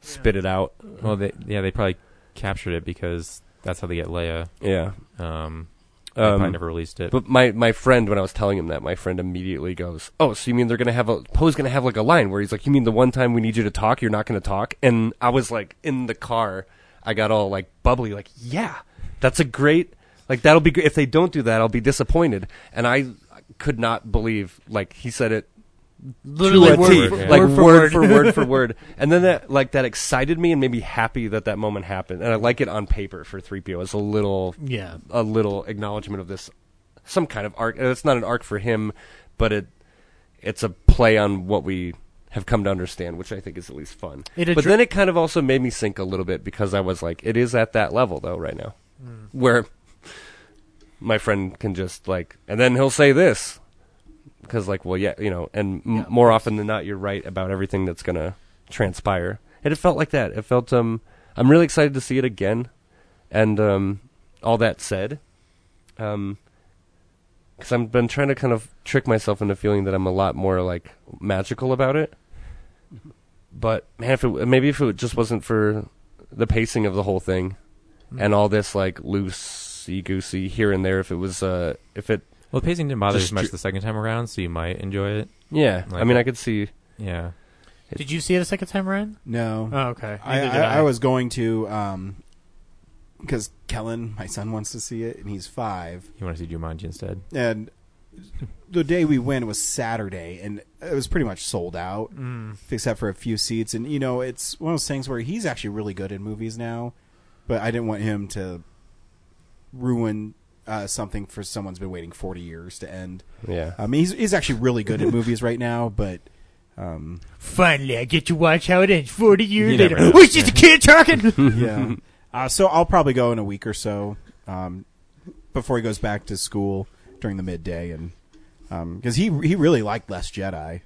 I mean, obviously he doesn't get like Smart the deep, kid. deep parts of it, but Sure. you know the action in it's awesome, and Yeah. um, Still, probably the best lightsaber fight of the trilogies in that movie. yeah, and uh, you know he so he started watching um, the prequels and stuff like that, and you know it's the prequels are easy for him to get into because they're not as dense as the original trilogy.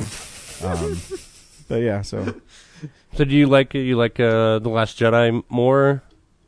Uh, I mean, I think I think Last Jedi is the best of the new trilogy. Um, and it- yeah, I mean, to, to me, I, I still think uh, Empire is just so mythical that it, and when you watch Empire again, it's it's it's not only a great Star Wars movie; it's one of the best movies ever. Mhm. And then it, it goes Last Jedi for me, then probably A New Hope, Mhm. um, and then maybe uh, Force Awakens, Return. Yeah, I understand. That makes- it clicks. Yeah. I understand. I, I generally agree with that. Although, like, I for me, it's a New Hope, and I, it's only because sometimes I'm just like, man, like I could just watch this as its own Oh, space yeah, adventure. that's fine. Don't need the other stuff with it necessarily. It is so beautiful that that movie does like 25 minutes of the droids being the vessel. Like you have Yeah. your hook and your inciting incident embedded together. I was gonna talk about and then that the droids are just your vessel into this Yeah. world, and it's so It that's great. That's the way you believe the world when you first watch Star Wars. Is like, man, we've got a set with just thirty minutes of droids. Mhm. Like maybe a, f- I mean, uh, uh, obviously Darth Vader and Leia, but there's a majority of that movie where it's just like it's just two droids having comedy routines with each other in the desert, and it's wonderful. No, I agree. Um, but yeah, no. Um, I'm sorry. I was thinking of like that same 40 year old guy who's been waiting for the end of the saga for years. Like, and your your kid maybe accidentally says something a little too loud. He goes, "Excuse me, sir. Will you tell your child to shut up? I've been waiting 40 years for this." Um, going back to your talking about reverence, uh, one more thing that does bum me out about this trilogy is that it feels like those characters never really got to fly on their own. Like, the, the Force Awakens sets it up that they're going to have their own adventures, but it, like in Last Jedi, you know, they're beholden to Luke's story, and then by the third one, um, Luke and Leia and the Palpatine, like they're dragged back down into. Yeah. And I know it's the Skywalker saga, saga, but I feel like they could have still honored that saga. Well, the antagonist happens to be something someone new or like the char- you know Kylo Ren happens to be the character of of that lineage and everything, and that could be just a wealth of inspiration. And the fact that you have an antagonist character and and her, she comes from, I think that was always fairly obvious direction that he comes from something kind of good objectively, objectively I guess, and she comes from something bad. yeah. But um, so like that could have been, for the most part, the extent of it. Like it could very much be the Skywalker. If they have something to say about Skywalker still, Kylo Ren's right there. Yeah. Like it didn't. They didn't have to be so bogged down by. Yeah. the other the other trilogies. Everything else. because it never feels like the prequels are really bogged down by A New Hope or um, not the whole the whole thing with A New Hope. Like it just it just connects to it at the end. Like it other than like it this one just felt like it's so stuck to that first trilogy. Yeah. like in, like a thing that was already s- resolved. They just kind of extended Re-resolved it? They just extended it like Yeah. arbitrarily. Uh, So I mean, the that's how it- prequels uh, have a three act structure on paper and a story that has some metaphor and some like story and plot that develops gradually that does lead to a conclusion uh, that makes like for better or for worse an execution and this and that and the other thing uh, there's all of a sudden i realize that there's two star wars trilogies that like are a story and then there's this third trilogy that's like these movies that kind of like what what is the story of the sequel trilogy? Well- because you could say like oh it's identity. Um that's not really that's like a character thing. I don't know if that's a story that she's got this identity thing. That's I- what's the Well- Yeah, it's really just what's like- the Well, I'll tell you here. Here's Realizing something. your full potential. Here's something that I'll say for this because um, Ryan uh, had mentioned it when we walked out, uh, and I and one of it's a great scene is the final scene of this movie where she accepts that she's going to be a or she she calls herself Skywalker, Mhm. and you know for any problem we have with the movie, and we've just spent a lot of time discussing it. J.J. Abrams was handed a very impossible task. Uh, it certainly would have been super impossible for Colin Trevorrow to do this. Oh, gosh. Um, but you're you're trying to wrap up this trilogy and an entire saga of films that concerns a particular family and an entire franchise. That's why I ultimately say that this movie is really fun to watch and, and is a good time and is a good Star Wars movie at the end of the day is because like I couldn't have I don't there's a in a way I don't think I could have asked for any better than this because that probably would have been unrealistic. Uh, and I got I got the wrap up that I wanted for the most part, but as I said, I had problems with certain retconning and apologizing for the for the Last Jedi. But that scene where Luke and Leia are looking at her on the deserts of Tatooine, and she just replies, "I mean, Rey Skywalker." That's that hit me hard enough to make the journey worth it. Um, yeah, that actually that part works for me quite a bit as well. I was always Yeah. kind of on board with that. Let me let me ask you all something real real quick. Did you guys ex- think like expect that the Last Jedi wrapped up her identity arc? Because I try to get to the bottom of where everybody feels about. Because no, they're like, I thought there was going to be more to it, but I, I, I would have just liked them to say, "Yep, you're still nothing." You know, I mean, um, not, yeah, not that it's not generally obnoxious that he says to her, I thought because you are you you you you aren't anybody and it's like well everybody's nobody guy. Like it's such a talk to speaking of talking to the audience moment yeah. like reading threads that's like a big what do you mean i'm nobody? Like i know i'm nobody. Aren't you no- like what? I figure because the first movie, like The Force Awakens, like that sets up the premise of like the Force is, you know, even though at the end of Jedi, you know, they, say that like the Force is balanced, but really the Jedi are, are in control or in power ish. Like the Jedi have won, so it's really still imbalanced, and that's what the Last Jedi kind of says is like that's not balanced. That's was an like, idea that i really liked yeah. Which, uh, so, but the Force Awakens, uh, you know, it says like the Force has become stronger for a very specific reason, or it's changing. Um, so, w- waiting through Rey for something to like revolutionary to develop about the Force, and really just kind of becomes like, well, it's strong in her because Palpatine was back the whole time and needed a counterbalance. Um, why wasn't her mom empress palpatine? Like if he created her i would understand most of how this ties into the i'm almost looking at this like hey we tied this all into the other chapters because it is the last chapter of one book theoretically. Kind of see like where you address the prequel stuff as a lie if he didn't create her if he created her i would sort of also understand why he's like after her someone called but her if parents, it's just like some granddaughter like some comedian called her, parents Doug and Susan Palpatine. i mean because they're, they're so thrown away, but like they're so significant. yeah they I do get screen wonder, time too Palpatine's so old in the original trilogy to begin with, so like his son is really young after Return of the Jedi ish. So like, where did and what point did he like break away from that family? Like when did what part of uh, He Revenge went on of the vacation Sith in or Return of the Cabo. Jedi was like this shit's getting crazy. I don't want to be a part of it anymore. I'm gonna take my wife and get out of here. Um, I think I think we should have gotten a movie that just even if it's the last movie, we just that's all that the whole time. It's all this like all this like uh, here's all the stuff you guys didn't know, and here's all the details about my whole family, and this whole time, and here's a cut to all these other scenes from all the across all the movies at the very end where uh like my son was in the background, like over here, look, and it like zooms in. He's like you you and Luke fighting on the Death Star. My son was back there, and then with Leia, they could just do like use all that Episode Seven footage that they had, um, and just drop it right in so she could be like they could be like okay Leia what's up and Leia comes in she says we really need to take care of Snoke in the in the in Starkiller base and they could be like okay Leia like yeah but that happened. And if that if that was Leia's whole thing where they just reuse all this Force Awa- Force Awakens stuff and they're they're like I don't know Leia what do you think? And she's like we we really have to like get Kylo Ren off of Starkiller base. And it's like okay like Leia's a little senile since the space thing where she went out in space or whatever. And we're just gonna dead. like they talk so much about how they did such a great job c- combining her into the story that I was almost expecting to just literally see that like her always show up and be like the Liam ne- or the uh the uh oh it's escaping me airplane uh Leslie Leslie, Leslie Nielsen? yeah just like that kind of character that comes in is like we really need to do this thing from two years ago and Oh, it's like I oh would've- gosh Leia I would have loved if Leia said, "I just want to tell you both good luck. We're all counting oh it on would you." have been so so good Ah, yes, I remember. I had the lasagna.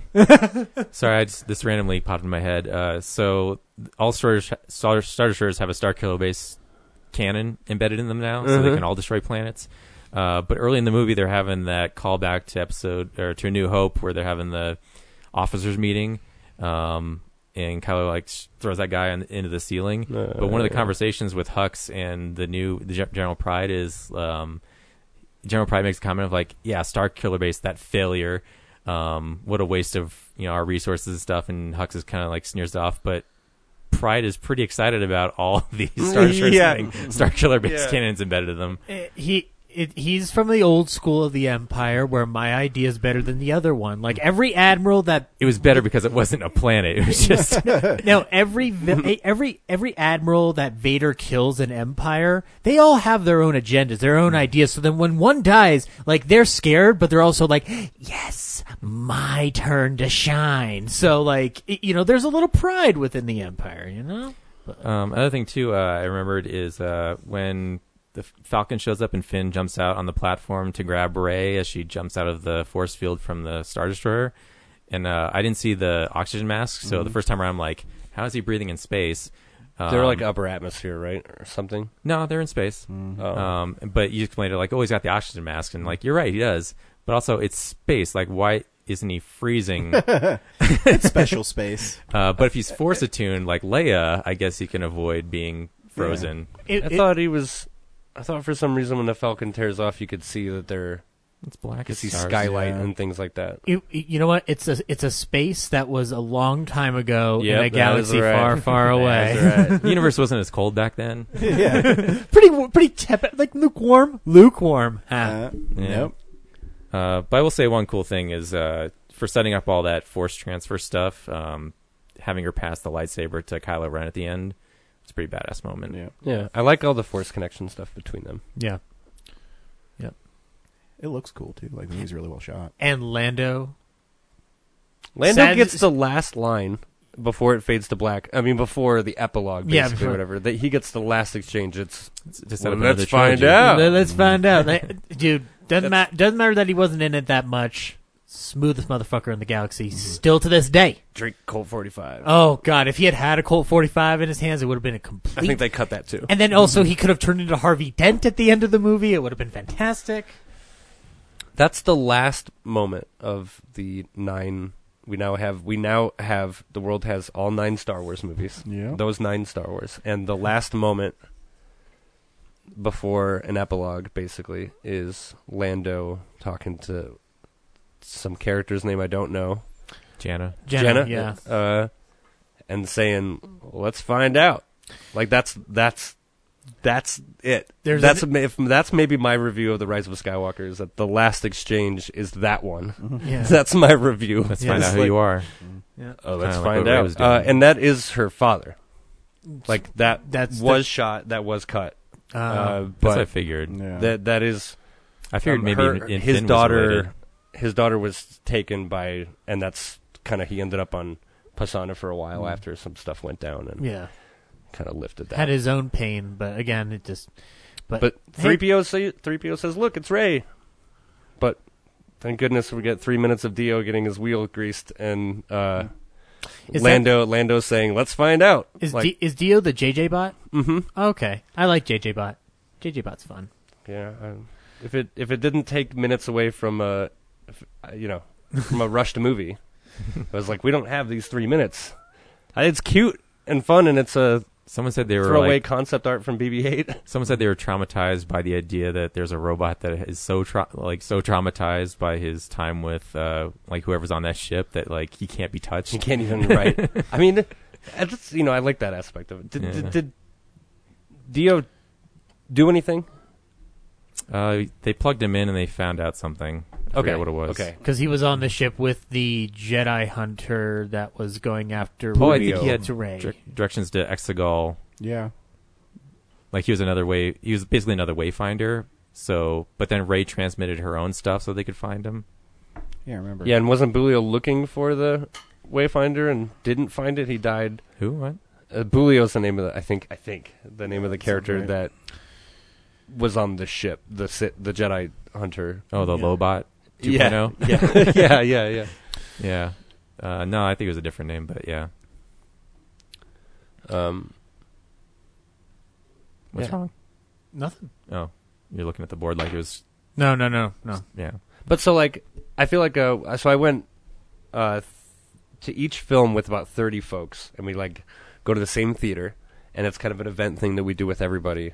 Um and uh I feel like the moment though was was still magical. Like I feel like everybody kind of walked out my the whole group nobody really wanted to hang out afterwards and everybody was kind of like it was a weirdly people seemed depressed and it was kind of a weird that was that was kind of my theater experience and a, a few people really liked it and i feel like i was one of the people that actually liked it the most Mm. um, whereas like I, I still like I, if i would want to end this on any note it's that star wars means a lot to me in in a just i expect i i enjoy how silly and easy and fun Yeah. it is i don't um, don't think i take it super seriously i really just hope that each one of these stands on their own and is a decent enjoyable movie um, but there was something equally emotional. Maybe if everybody didn't love it, but I think there was maybe an added effect of like, even us as a group, we go get dinner and we we do this event movie night, and it's the last one. And like, I, my dad was nine when he saw A New Hope, and I was nine when Phantom Menace came out. And my dad and I just I'm just turned thirty, and he he just turned fifty, and we both just went and saw the last Star Wars movie. You know, Yeah. so it was like a really, no matter what, everyone's everyone's always gonna. This is these last two movies especially. People are just gonna go nuts about regardless. But there was a moment to be had. Yeah. And um, I think I'm still like pro Star Wars enough to be like I'm glad we got these new Star Wars movies and they were fun enough and Still better than Phantom Menace and Clone Wars. So Mhm. yeah, I mean, I still uh, I didn't spend enough time talking about things that made me happy or whatever, but I've just I'm just in such a state of shock that I feel like how people felt like after Last Jedi Yeah. that I didn't quite experience as intensely, and I was like, well, it's it's still this and it's still that, and I enjoyed this and that about it. I wasn't I wasn't uh, like so sh- shook up, but for some reason this one got me. Yeah. I I don't hate it. I'm just like not impressed, you know. Like I was like Force Awakens I was like this is badass. Yeah, same. I just even though Force it's Awakens. so much A New Hope, but still it's like I'm having a lot of fun with this movie and this Last Jedi I enjoyed a lot too, but there was some like the Mary Poppins Leia I was like, eh, okay, I guess I have to accept this. It, it seems goofy, but I'll go with it.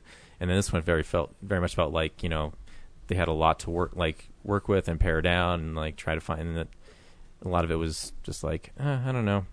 I think there's a better, just like three hour There's- movie yeah, that there's we'd better- all accept it better Yeah, if it could've been was better in just places, longer. yeah. I, I liked it. Like I said, you know, I, I feel the same way about Spider-Man movies. No matter how much people don't like them, they'll always be awesome to me. Yeah. Th- th- that will never change. I, I mean, I I loved Amazing Spider-Man too. Or is there some of like plot that's way too much in it? And it's yeah, way down. Oh yeah.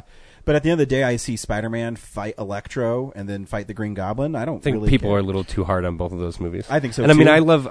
I mostly share with all things in life. I want to say that I generally share that outlook. Yeah. That I also went and saw every Spider-Man movie, and some are I enjoy more than others. But even I don't like every Turtles movie. No, I mean, yeah. Um, you don't have to. But you know what my point you know, is that it's okay to like things. It's okay to like things, and if, if, if it means a lot to you, y- you'll never convince me that I won't have fun in a Spider-Man movie. Yeah. Right. I I mean, mean, there'll always be a moment where I go, "Oh, remember in Amazing Spider-Man two where he was saving those people with his spider sense in Times Square? That scene is amazing, Yeah, literally." that's- and it's, uh, but and the same thing with you know this Rise of Skywalker. I I think the, the expectations of closing a um a, f- a film franchise over forty years is so weighed down, and your expectations are so high. That's so daunting. It's daunting. Idea. So what, Yeah. what what do you do? You you make a, a story about a young woman who becomes the greatest Jedi ever and takes the name of Skywalker, where Skywalker's always going to live on. Yeah. Um, and it, to me, that's that's good. That that that makes yeah. me happy. Yeah, I mean, like to to add on to that, like, dude, like, I mean, I'm a big Halloween fan. There are bad Halloween movies. We've talked about them several times, Mister Mister Frost and I have, and uh, but there are things about like Halloween Six that I love, or Halloween Eight, like has some moments that I like. Like at the end of the day, I I like the thing that I like enough to just kind of look past stuff at times to just enjoy myself. Star Wars is the same. I don't love the prequels, but I can watch them. I did it last week or two weeks ago. Yeah, I mean, So- you can always point to things. I mean, Yeah. I still think whatever. Phantom Menace is an okay movie, but I can sit and watch the pod racing scene and the, the last lightsaber battle and be like, "This is a dope movie." Yeah. Yeah. You, you know, you get past that stuff, and And we can all agree the really worst Star Wars movie ever was Caravan of Courage, um, the Ewoks. Now that Wilford Brimley shouldn't be in Star Wars, guys. But awesome. Uh, I hope you everyone enjoyed our like hour and a half long review of It's Star Wars. It deserves Star it. Wars. Yeah. No, that's what I'm Deserves an hour saying. Yeah, it- yeah. I'm saying I hope you enjoyed it. Yeah. Um, We're not gonna be now- doing another one for a while. Yeah. Um, so we'll start uh, the rest of the show in a segment I like to call "Going Around Town with Brad."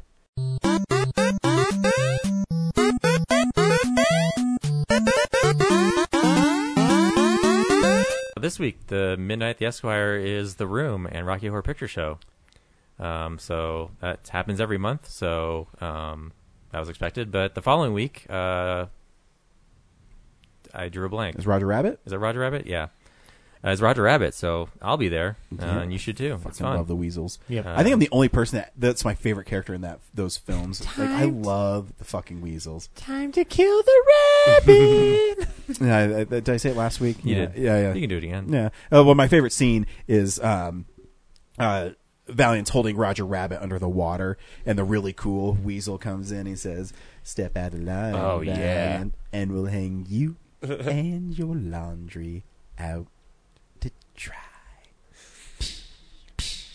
I just love, and when you watch the making of Roger Rabbit, how they do that scene is freaking amazing. Yep. And um, yeah, that movie's awesome There's a there was and a lot- creepy There's and a, awesome. Oh, it's so creepy. And Is it? Right. Oh, when Judge Doom fucking like No, I'm c- talking about reveals Jim, I'm talking about when he's in like Toonland and uh, she's like, "I love you, Eddie." Jesus Christ, reminds me of my Aunt Terry. Oh man, you lover boy. I was thinking about a line in that movie the other day. Um, uh, when uh, Roger frees, I think it's Jessica, and he's has the gun at the weasels, and he's going like, like the meaning of the meaning of the word probably hits you like a ton of bricks, and then a bunch of bricks lands on him. Yeah, it's great The stuff. timing's wonderful in Yeah. that movie. Robert Zemeckis is a hell of a filmmaker. I don't know if you guys know this. Oh yeah, Um, in a pre CGI world. yeah, no, that movie's yeah. stunning. Um, yeah, and then uh, the bug is uh, the last weekend of uh, Santa Claus Conquers the Martians is uh, this weekend, so check that out. It's a lot of fun. I'm gonna go see it again just to see how much the f- pro- the f- the play has changed since they first started it because you know it's a live Oh yeah, yeah, yeah. So yeah. you know, opening day versus closing day. See Oh, yeah. how the actors Yeah. have grown. Found their voices. Yeah, should be fun. So check that out. It's like twenty bucks, but That's not bad uh, for a play. That's really kind of or no, it's reasonable. twenty five. But if you order online, it's twenty. That's so. reasonable for a play. Yeah. And you're helping out the local The theater scene. lo- local theater scene. Yep. And that's what's going on around, going on around town. Cool. Hollywood is calling in a segment we call movie news.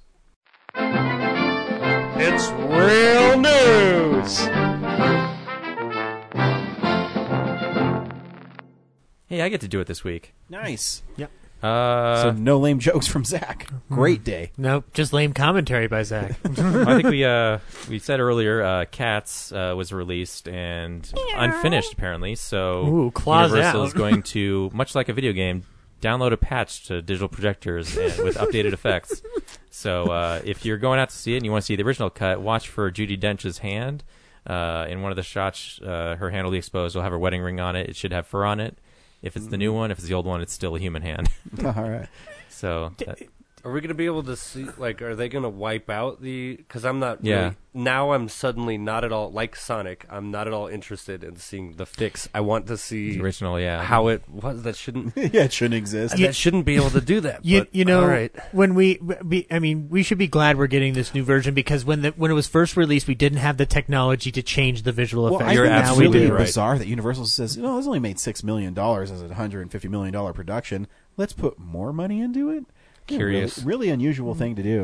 because they really, really think it could still be an exploitable property that could have legs, like The Greatest Showman did. Well, I, I mean, the Greatest Showman. I mean, that one's They that's eight such million an and went on to 170. Yeah. so, That's what they're betting on, though, and it's not going to happen. um, I mean, say what you want about P.T. Barnum. At least the Greatest Showman is kind of a fun movie. Yeah, no, that that's the thing. Like that movie works. Like I mean, Cats, and like also people freaking out about the Cats visual effects. I realize like Cats has always been fucking weird. You know, are you going to have them wear leotards? Yeah, I mean that'd be interesting. Like it'd be to be an art house piece. It wouldn't be like Yeah. Well, A Cats the marketable. musical's garbage, anyways. yeah, exactly. We learned that in Jersey Girl. but I was like, if you're gonna make a CGI enhanced version of cats, like, why would you make them so humanoid? Oh yeah. Why don't you just make them cats? make them cats with like Like with the fucking Lion King. Yeah. Like visual. Why aren't you making movies, Brad, in Hollywood? trying. Um, but I'm guessing with the holiday, the the improved cut, well, the improved cut in quotes, The special Uh, edition. because I want to see the original. I'm, I, I don't know if it'll like if you you probably have like two or three more days before. Like I'm guessing everyone comes back to work on Wednesday at Hollywood, this is all just Uh, Star the Wars earliest. flashbacks. so I think that's when Right. the download will happen. If it if it has happened already, then I want the despecialized edition of Blue. yeah. the Please, Corinne Harmony please cut. thank. Um, so yeah, that's cats. Can't wait for the Um, Blu-ray cut where they all get turned into Smurfs. Let's see what else.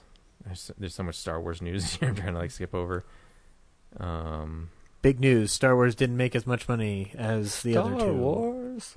Do you remember when you used to make hundred million dollars in a weekend? It was awesome. Now people are saying hundred seventy-eight million dollars. Yeah, right, Re- failure. right. Remember when Iron Man's overall box office was like fucking bananas? The first one. I'm talking like the first one. Three hundred and eight million. That's that's still a lot of money for That's 2000. tons of money. Now, bleh. now your benchmark's 800 million. Yeah. Uh, the New Mutants trailer is coming in January, so it, the actual whole movie might still be coming out. April.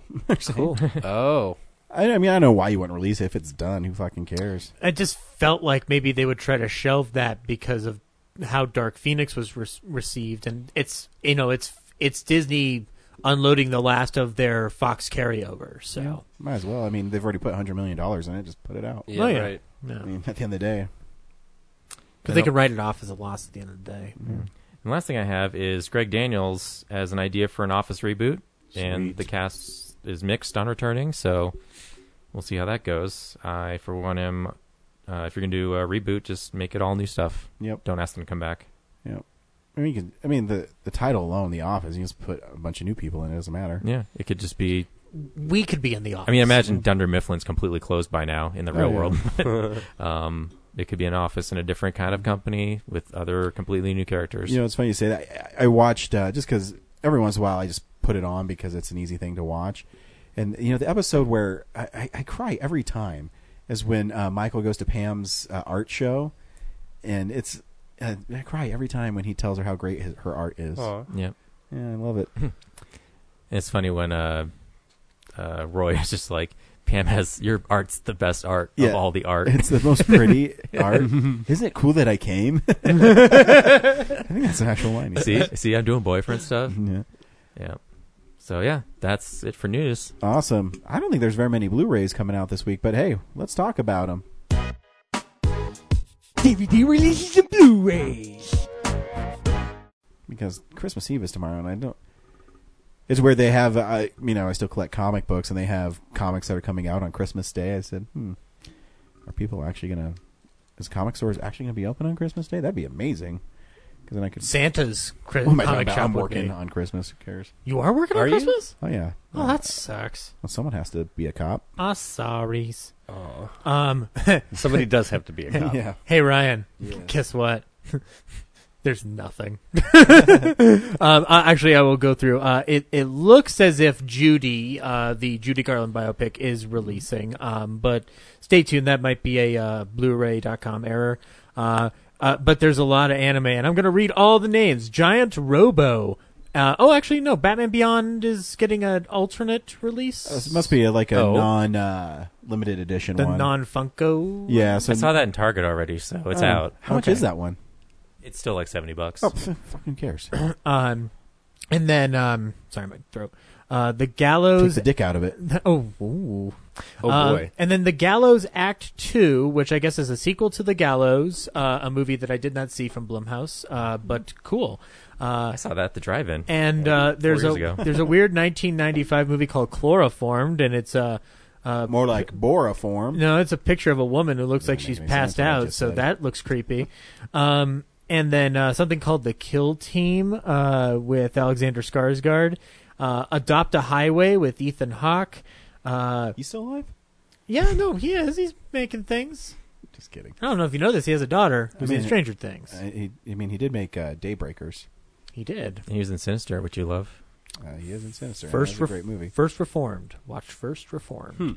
Um, and then, but today, today we saw the release of something called Bloodstalkers, and the tagline is "There is no escape." So, if you want to know if they could actually possibly escape, watch Bloodstalkers from 1976. Um, I'm actually curious about this. This is Garage House Pictures. This is you've never bought anybody anything from this company, right? Okay. it. Um, yeah, it uh, two two tourists in Florida are attacked by a chilling group of backwoods psychopaths. So it sounds like every '70s Wes Craven Wrong movie. Turn, the prequel. no Liza Dushku. Wrong Turn Two's not terrible. All right. It's First one's fun. Yeah. Uh, anyway, that's Blu-rays. We watch films and or TV throughout the week in a segment I call "What You Been Watching." So, uh, yeah, this is the stuff we've been watching. Alex, did you come prepared with what you've been watching? Um, wait, what have I been watching? It's actually been a good uh, week or so compared to usual. Uh, some Marriage Story, some Ooh, I watched that Parasite. Marriage Story's Um, good. I like Noah Baumbach. Yeah. Um, I thought it was really. I I love the uh, the bureaucratic crazy nonsense surrounding you know divorce. Yeah. In general, I thought it was funny and tragic. Oh yeah, yeah, it's really well um. Yeah, Parasite. Uh, what else? Um, can't. I've watched this. I've been really bad about shows in general. Like I think I've maybe only ever seen Breaking Bad all the way through. As like any show ever. I, I uh, but like I just kind of Game of Thrones a little bit, and I watched this show, uh, The End of the Fucking World. Hmm. Um, and kind of just like binged that whole first season of that, and actually thought that was kind of uh, something to that. Enjoy that. Have you heard of it? Yeah, no, yeah, I have. I've the, heard about it. I watched it. yeah, Um, the guy who uh, created it is rebooting Power Rangers. Oh, boy. Yeah. okay, okay. Um, yeah, that's about roughly it for me. I think. Okay. Zach, Uh, watched a couple things. Uh, that's my new catchphrase, guys. So Is it not- Yeah, it's, it's my it's my awesome catchphrase. Uh, rewatched all the remaining Star Wars leading up to Star Wars: Rise of Skywalker. Uh, Last Jedi is still a fucking amazing. Uh, I really had fun uh, with Jedi this time. Return of the Jedi this time around. Um, out of um, it's a fun movie. yeah, and then uh, New Hope, because I know that movie so well back and forth. There was a certain point where I was just kind of like reciting the lines when I could walk away and like, you know, like you know, get get laundry done or something, like take a Mhm. load out. I'm just like, is that the droid you're looking for? And I'm, Rubber and then loadout? sure enough, I'm queued up along with the movie. Nice. So, um, but uh, yeah, so that was uh, fun. I was able to uh, catch up prior to uh, everything going on. Um, I uh, I watched a, a couple movies for the um, Hitchcock uh, uh, binge again because I uh, I did end up recording a new Shamley silhouette uh, a couple days ago, and it will be. Uh, I believe this will be the return episode, but it won't be a- around for a little while because I still got to do yours and Aaron's upcoming ones. Um, but the two films that I watched in preparation for that episode um, were Torn Curtain and Jamaica Inn. Um, you'll get to hear way more about them in the episode, but so Torn Curtain, Brian, not a great Hitchcock movie. It's kind of a paint by numbers for him, but you want to watch Paul Newman and Julie New- Julie Andrews in bed? That's your movie. That's two good-looking people in bed together in the opening scene. I do like Julie Andrews. Yeah. In fact, I was listening to the Mary Poppins soundtrack. Is that weird when I was driving up? No, no, Absolutely. I totally was. I think that's re- listening to Mary Poppins when I was I, driving up. I think it's required by state law to be doing that. Um, But uh, when I drive home, I'll probably listen to Mary Poppins Returns. Can you imagine that? I love that song. Um, but uh, yeah, no, I mean, I, I hadn't watched it, Torn Curtain, in a while, and it's, uh, I, I mean, like, no, going as intricately as I have been into Hitchcock for a while, like Torn Curtain did feel a little disappointing, but th- it's still a good, fun movie to watch. Uh, Jamaica Inn. Uh, if you haven't watched that, Ryan, at all, like within a um, uh, a bargain bin situation, like a bargain bin Hitchcock collection or whatever, go ahead and try checking that out on Amazon Prime. Uh, Cohen Media did a 4K restoration. It's a Charles Laughton starring film, Oh, I like and uh, he dominates that movie, and that's kind of why it's not a really great Hitchcock movie because he's hogging a lot of the camera scenes, so or the scenes in the camera. So, um, and uh, but you'll get to hear a little bit more about it on the next Shamley Silhouette, where we'll be talking about those two films and the movie Topaz, uh, which I seem to be the lone defender of, and I don't even love the movie. So, um, and then um, other than that, the last thing I watched was uh, I rewatched Sergeant York with Gary Cooper, uh, directed by Howard Hawks. Uh, still really good movie, uh, really solid movie. It's not the best Howard Hawks movie but it's certainly not the worst, and it probably is among his. If I'm being objective, it is amongst his best films. But I'm being personal, I prefer um, uh, to have and have not. Uh, but uh, if you've never seen it, it's about a guy who's a conscientious objector. during World War One, gets drafted anyway, and has to be convinced to fight for his country. And uh, it was made at a time when people were trying to get the word out about the threat of Nazis in Europe, and there was a lot of issue with that in this country because we were a bunch of isolationists. Uh, and Gary Cooper's fucking great in it. Um, it's co-written by John Huston too, so of course it's got great dialogue. um, uh, but yeah, uh, great movie. And if you've got the Warner DVD, watch the bonus feature uh, on the making of it because it talks a lot about the real Alvin York and how he had to not only be convinced to let his life story be made, but also over the course of that happening ended up becoming a very big proponent of entering World War II, um, which was strictly against his religious beliefs. So, um, yeah, that's all I watched this week.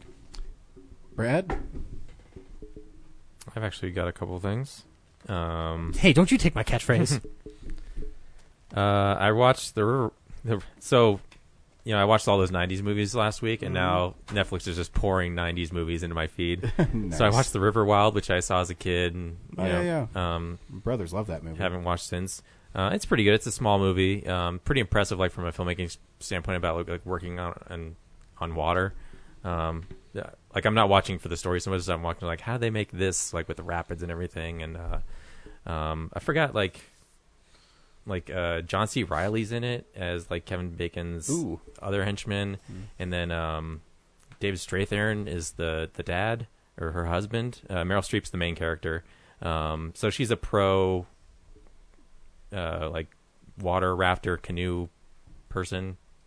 I don't know what the actual term because in the movie it starts out she's doing a can- canoe like in the Boston River, um, and then they go on this vacation. She's having uh, A canoeer. Uh, canoeer, yeah, um, No idea. Canoe.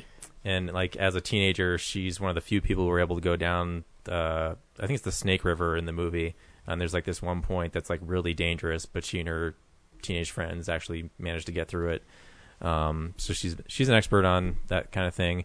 Uh, she's having problems in her marriage with her husband, who works a lot. Um, you know, he ignores their kid's birthday, and they've got this trip planned to go to the Snake River and just kind of you know Yeah. go camping and go down the river. And it's interrupted by the fact that Kevin Bacon and John C. Reilly and this third guy have stolen some uh, money from a stock show. So they're it's, they're on the lam and they're using the the river to hide from the cops. Um, and they hear about how great she is at, at you know rafting. So they initially you know become friends with them, and then as he starts spying on them, they feel something's not right and try to get away with him, and everything falls apart. And uh, you know they basically hold them hostage to get down the river, and then you know they find a way to uh, overcome that. So um, yeah, it's a small movie, Yeah. kind of interesting. yeah, Um, my brothers love that movie. uh, then I watched Along Came a Spider, which I hadn't seen since um, I'm sorry. high school.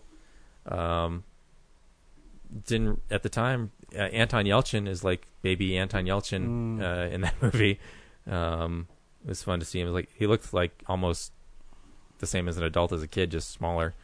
Um, and then uh, yeah, it's, I didn't realize that was an Alex Cross story. Uh, which you remember Tyler Perry was supposed to be like the launch of the new Alex Yeah. Cross Jack Maybe Ryan style realize franchise. You know, Alex Cross, Um, Tyler Perry. Yeah, and it's fine. It's just a movie about where like Alex Cross is this superstar detective, Mhm. and there's this one guy, you know, kidnaps this little girl um, from a senator, holds her hostage to get what he wants, and it's really weird. Like, uh, you know, you start the movie, they're in this private school, and the teacher has like this weird face, and you're just focused on like, why is this? Is a weird looking guy, and then uh, a couple scenes later, you know, he, he kidnaps the girl, and then oh yeah, it's prosthetics. Like, um, like why didn't I see that coming? Um, so anyway, uh, yeah, he kidnaps the girl, does a bunch of ransom scenarios, and then you find out that he's not the real guy behind the whole heist. Uh, it's actually Billy Burke, I don't remember this who movie is at all. a security guard at the private school, and he's in league with uh, her actual caretaker, who has been helping Alex Cross navigate the case the whole time. So, um, and she just wants the diamonds.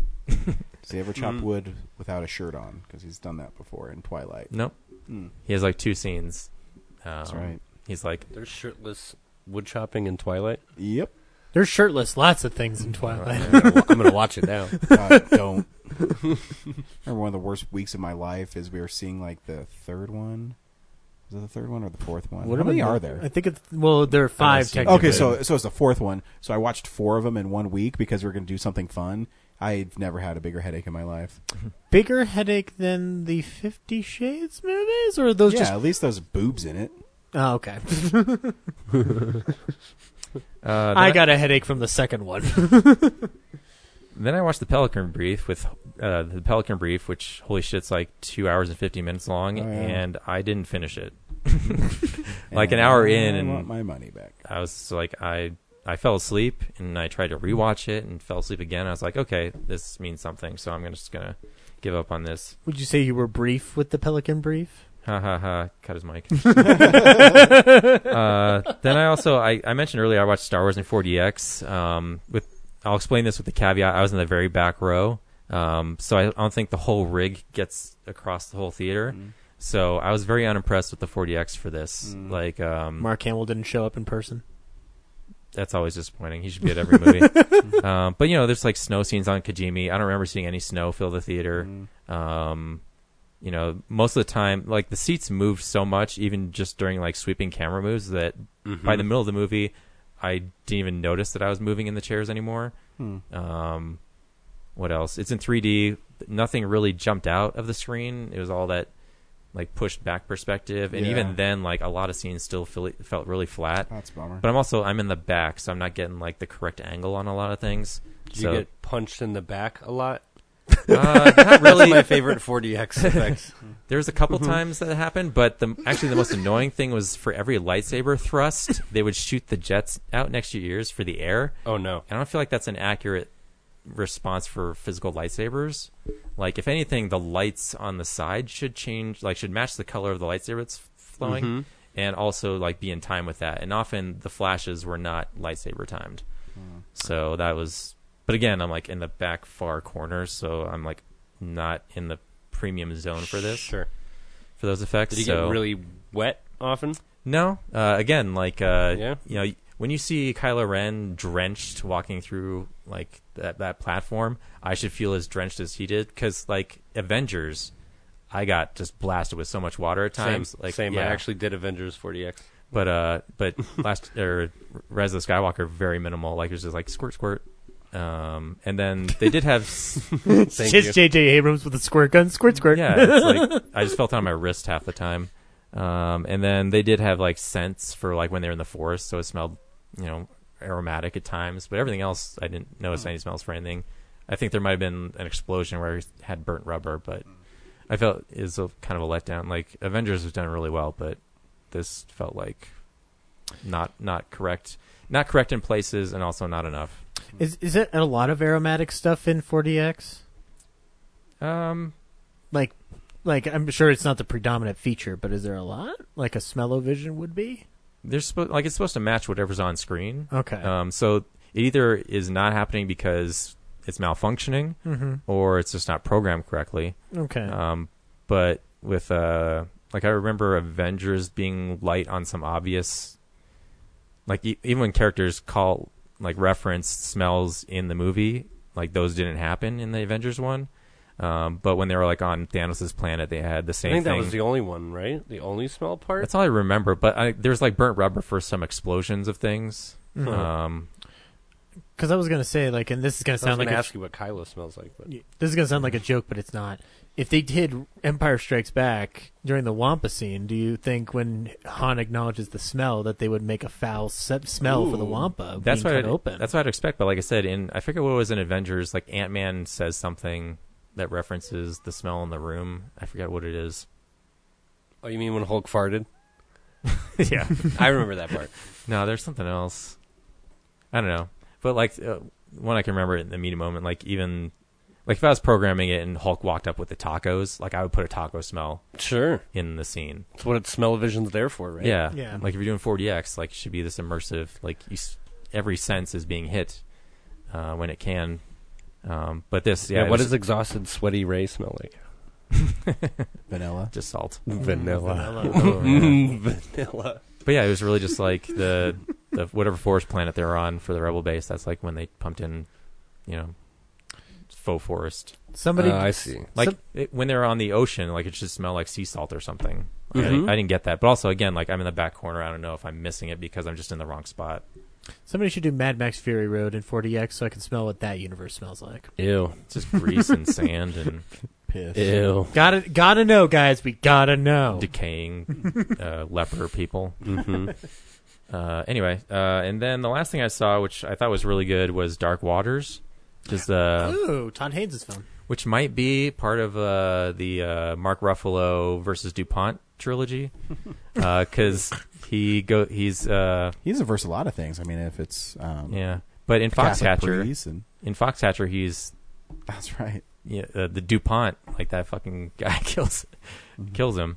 Um, but this is also a story of Dupont, um, but more in the business side, uh, where I'd also call this the scariest movie of the year because um, basically the whole movie is trying to tell you that we all have Teflon in our genetic makeup now, and it's killing us. Um, so, ah, shoot, what? Rob Bilott is this lawyer who normally defends large corporations, and then his grandma lives in a town with this farm or farmer rancher who his cows are dying because the land's poisoned from what DuPont's dumping into it, and so out of a favor he takes on the case because he tracks down his grandma, goes to the farm, sees like all these like a field of just mounds of dirt where all these cows have been buried. Like they go crazy, their teeth turn black. It's horrible.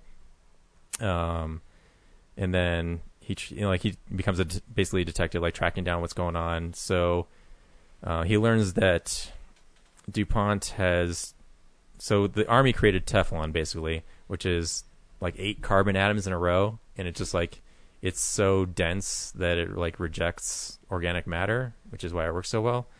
I'm paraphrasing. Like they actually go to like they actually make me understand it really well in the movie. Um, it's called C8, but they rename it PFOA. Um, I forget what that stands for. But anyway, so that element gets by the EPA because the EPA's the EPA only regulates chemicals and things that they are told exist. So anyway, so they've been dumping that chemical into our water sources for years. You know, not just in Ohio where this is mostly taking place, but all their other plants. Because I think DuPont and Foxcatcher is in Pennsylvania.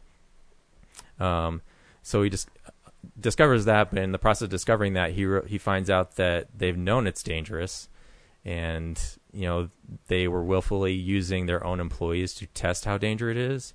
So they would get women to clean the vats, and then they would have babies born with birth defects, and then when um, they would you know keep that under wraps, and then they would lace some of the workers' cigarettes with it, so they would smoke it and find out like how it would hurt them that way.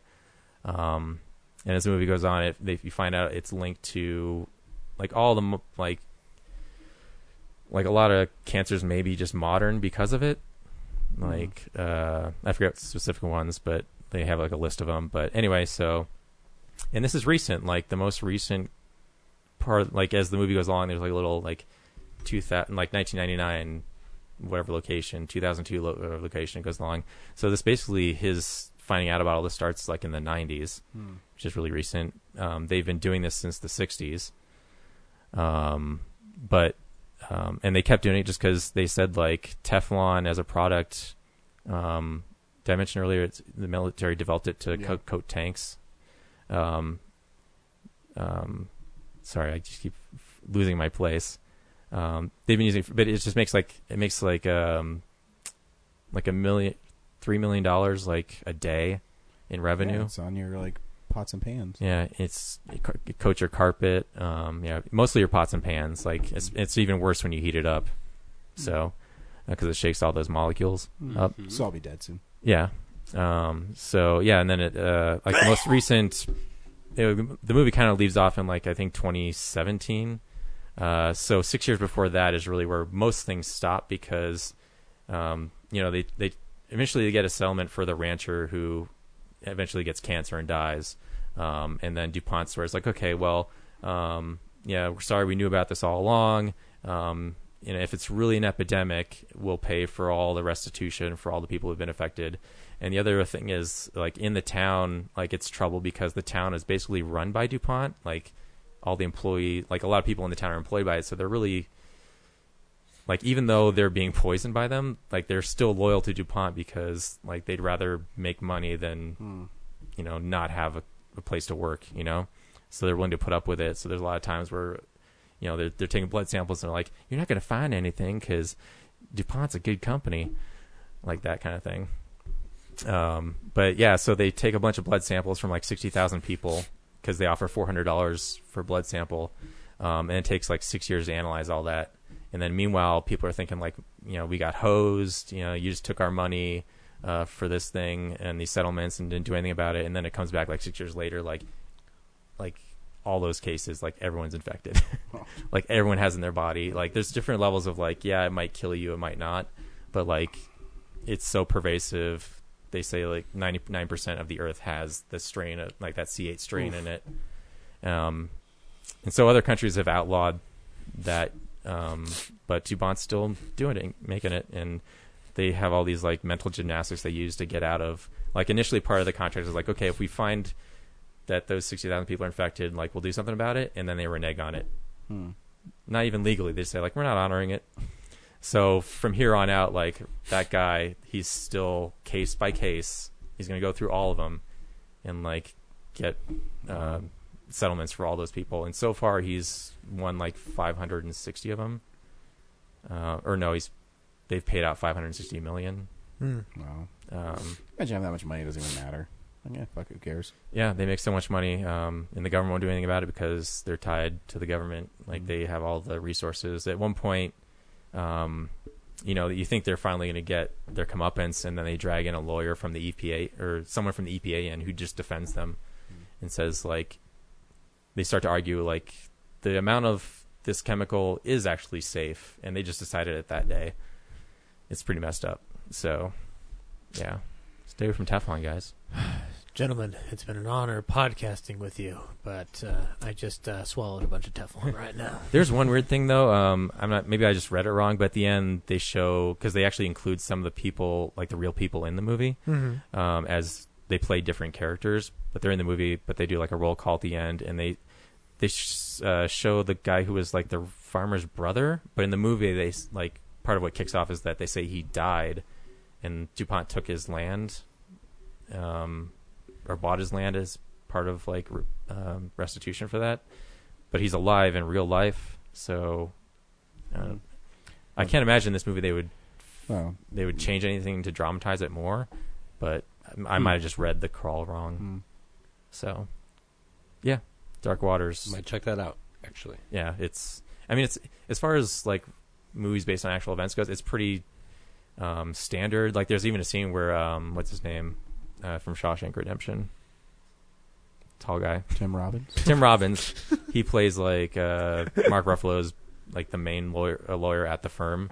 Um, I don't. know, I thought he had like a terrible delivery. Like they they get all the partners together and they argue. Um, like Mark Mark Ruffalo is trying to say, like we should take on these cases because it's the right thing to do, and everyone else is just like, well, you know, we defend these companies, we don't go after them. And then Tim Robbins steps up for him, but his like speech to do that is just so like I don't know, one of the worst deliveries of the year. Just uh, if it, I just didn't feel the real emotion out. Of it. It's like he's just saying it to talk to the audience, like it, you know, we're doing this because it's right. Um, yeah, so uh, there's some goofy parts in that, and there's also one where like Mark Ruffalo gets mad in the car and like he, you know, drives off the road, and Anne Hathaway is like they're having a little fight, and then they just find like a, a card in the glove box that like leads to the next thing in the movie. Um, and also Hmm. he has he starts to get this like nervous twitch in his hand, and then uh, later on in the movie, like the stress has got to him. He, he you know he collapses and has to go to the hospital, and there's cliche stuff like that where you're just like, Hmm. I've seen that before, and it's kind of dumb. Uh, but I think overall the message of the movie is really important to see. So, yep, that's what I watched. Uh, not very much for me. I, I saw Jumanji, the next level. Um, it's all right. You know, it's like the first Jumanji is fun. Uh, I guess the second Jumanji. So the third Jumanji is fun. Um, I, I thought The Rock should have been called Tumanji. totally. I thought The Rock doing Danny DeVito would get annoying, but he's actually pretty great in it. There's this really funny, uh, long running joke where uh, Danny DeVito doesn't understand that he's in a game. So adults going to the game.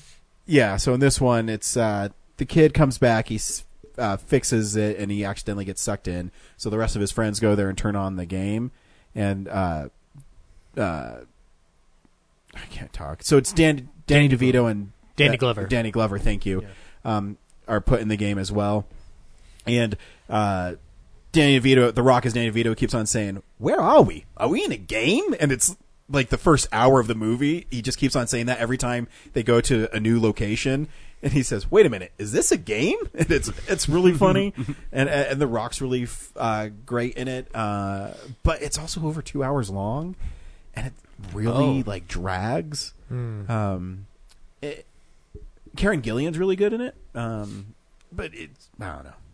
It's fun. Kellen really liked it. The, but he also started getting a little bored because there was really long periods of nothing happening. Um, they, would go and you know they'd be on the bridge with all the mandrills, and then it would slow way down, and and then uh, the Spencer, like the main character who was rocking the first one, his girlfriend was the Karen Gillan character, and then they broke up, and so, uh, God. Anyway, so there, there's this part where the Rock is talking to her, and he's said, "Yeah, you know, I saw how much fun you're having on Instagram, and I thought that maybe that you didn't want me in your life." And she says, "No, I want you in my life," and that's how they resolve their conflict. Oh, on the side of a like a mountain. And I, and I said, "Did they really just drop Instagram in this?" and I said, "That's where we are." Ooh. Part of the it's budget really shallow. by- part of the I don't, I don't by react to the social media references in movies super well. Exactly, it's- What was my favorite part of Thor? you know when Kat Dennings is like, "I'm putting this on Facebook," Yeah. and everyone was like, "Ha!" Ah, Facebook. Get used to it. It's now going to be a part of the way films are talked about, much like the telephone in early films. Yeah, no, it's you know? it's. I mean, it's fun. I mean, it, I think kids like it, and Kellen liked it enough. Um, Yeah. but yeah, it's whatever. Uh, I also watched The Long Shot, which is really great. Right? Um, with, I mean, uh, great, but I think it's actually pretty great. It's Okay. it's um, Charlize Theron and uh, Seth Rogen. Seth Rogen is a writer for uh, like a left wing uh, small Publication. publication online, and she's Secretary of State trying to become the president. Uh, Bob Odenkirk is the president, and it's really funny. Um, he's really incompetent. he is really incompetent. He they're basically making fun of Trump. He has a show on TBS where he plays the president, and then he got elected as president, and he wants to leave to go into movies. it's pretty funny. Um, and uh, Charlie Theron's really great in it. Uh, I just thought I just liked it because it's kind of different. Um, and the, I'm surprised how much chemistry. Seth Rogen's really great at having chemistry with women that seem like they're out of his league, you know. Um, and it, it's funny. Um, yeah, Yeah. It's a comedy. It's really hard for me to describe like setups for it. The only part I didn't- wasn't uh, keen on was kind of the finale. It me- seems like it just makes a case of like, well, weed will solve all of our problems. Yeah, Um, as always. Yeah. But there, I mean, there's really funny when they're talking at the end. He says, "You will not believe who killed JFK. If I told you, it will be obvious to you, but then you'd be like, not that guy." it's really funny.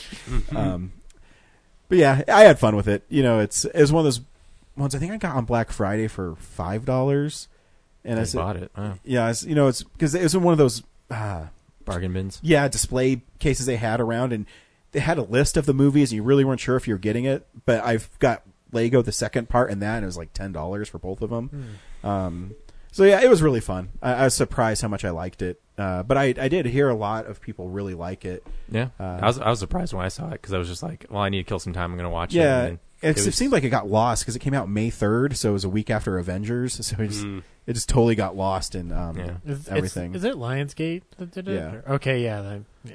And uh, the last thing I watched, Zach so graciously got me the very last Cary Grant film I needed was in this Jean Harlow collection that I really didn't want to bite the bullet and buy because I'm not the biggest Jean Harlow fan. Um, And there's five other Jean Harlow. Six So other six, yeah, that's Six right. other Yeah, it's a ones. seven film collection. I forgot Um, about that. Yeah. So it's called Suzy, and in it, it takes place during World War One, Mhm. and uh, Cary Grant is a uh, World War One hero. Um, Of course he is. Of course he is. he's he's a pilot in this one too, much like he is in uh, the Eagle and the Hawk.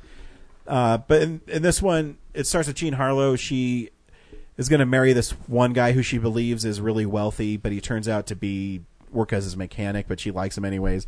Then he's killed by this woman because he figures out like a something with the war. Um, so she runs away scared and doesn't want to stay around, and she kind of hides and she runs into Cary Grant's arms. Who Cary Grant is very wealthy in it, and he's kind of privileged, but he's also a womanizer, and he cheats on her all the time, and um, she finds out about it, and uh, yeah, whatever. And it so, but it is actually a pretty uh, good film. Uh, he does sing in it, which he doesn't. I think that's the only film I actually sings a whole song in. Yeah. and he's really good. Um, he's funny. I think this was 36, so it's really at the point where he starts becoming a movie star. That's like a year before Awful Truth. Yeah, and bringing up babies, so Yeah. he's pretty much on the rise. Uh, and so yeah, it's fun. And then I, I was shocked to learn so there's a Warner Brothers archive, and they usually don't put too many special features on it. Um, and each disc has two movies except for one, obviously, and uh, they have an old radio promo is ten minutes long. Surely you want to go see that heartthrob Cary Grant in, and then they play whole scenes from the movie. Um, so it was fun. There are there are bumpers. I was I, I messaged you this, but there are bumpers for radio uh, for motion pictures of the era. Sometimes they'll do the clips. Sometimes it'll just be them talking to some of the actors, Mhm. and then like if you get like a radio actor doing their own movie and whatnot, sometimes you'll just tap into their persona, but then they'll also Yeah. do songs from the film. But like the announcer is the only one that just seems out of place in Yeah, all of them, it's and really he- weird. And he's the one that's supposed to be selling the movie Yeah. to you. Of course, you want to go see Jean Harlow, that blonde bombshell. you, you know, like I was re-listening to some of them after you sent that me that info, and then I watched the Citizen Kane trailer again, and like, I still like it, but I get what you're saying. No, I mean, it's, it's I love the I love the history behind it. Yeah. And I, I, Suzy, I put it right in the middle of his um, grand scheme of things. So now I've actually officially seen every one of his films, and it was really fun. I went back and I was reading. Um, I have a book called The Evenings with Cary Grant, where he would go do college lectures, Mhm. and uh, so he made seventy two films. But if you asked him, he only made sixty eight because he hates four of his films, and uh, it's Born to Be Bad, The Devil in the Deep, uh, When You're in Love, and uh, People Will Talk. And so I'm like, man, where did I put those in my like Cary Grant stuff? People will talk is with Mae West, right? No, uh, no. uh, Jeanne uh, Jeanne Crain. Oh, okay. and okay, it's okay, it's okay. all right. I don't know why he. may- I mean, it's a little maybe contrived the plot. I mean, I can see why Born to Be Bad. He's a horrible character in it. Um, I was constipated on People Will Talk. That's why I didn't like it. Yeah, and- I don't like being backed up. and uh, Devil in the Deep, he's only in it for maybe two minutes, and it's, Yeah. and he he really didn't like Gary Cooper very much. I don't think, and he had a star in it with him. yeah, I mean, like I, I just praised Gary Cooper for Sergeant York. Oh no, but- Gary Cooper's a but- fine actor. I just don't. I think him and Cary Grant were always after the same roles. Yeah. and, if you read his book, uh, his talking about the reason he became a free agent is because he was getting second looks after Gary Cooper's. And I don't want to do that. Yeah. So he basically said, "Okay, well, I'll just make my own movies." Yeah, Um, you know what's funny? Humphrey Bogart was uh, the was the second helpings after George Raft for a long Yeah. time, and then Casablanca happened. Well, no, you could. Uh, Cary Grant talks about it. You know, he he says, you know, I was working at Paramount and Bogart and Cooper were there. So Mhm. if Cooper and Bogart didn't want it, then he would be offered it. Yeah. And so when he got out of his contract, he signed it with um, RKO, but he only had to make one film with them, and then he could make any other movies one.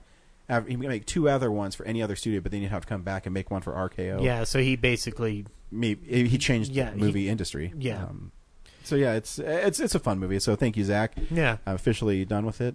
Did you? Are you going to update the I article? will. Okay. Uh, hopefully, I'll do it soon. I have to post. I've written a couple articles about my favorite Blu-rays. I got to post those. I keep on forgetting to. I, I, I'm gonna tell you, like, because I'm glad I was able to find find it at an affordable rate. Um, but the uh, the thing that I was like wondering is just like, and I texted this to you, but like, if we open it up and you finally watch it, is it gonna be like the Ark of the Covenant, where it's No. just like, I'm still look away, Marion? I, didn't, I didn't melt away, so we're good. Yeah, no. But, um, Um, I'll need to watch it now and be yeah, like, what was?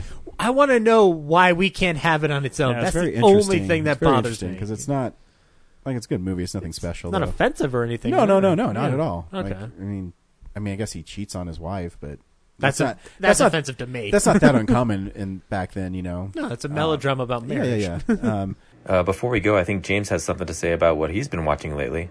Hey guys, it's James. Uh, sorry I couldn't join you this week. I'm already out of town for uh, for the holidays, but uh, I needed to call in because the film explosion's coming up, and you know I- I'm pretty sure Zach's gonna end up putting Once Upon a Time in Hollywood on his list. And when he does, I don't I don't just want to like shit all over his breakfast.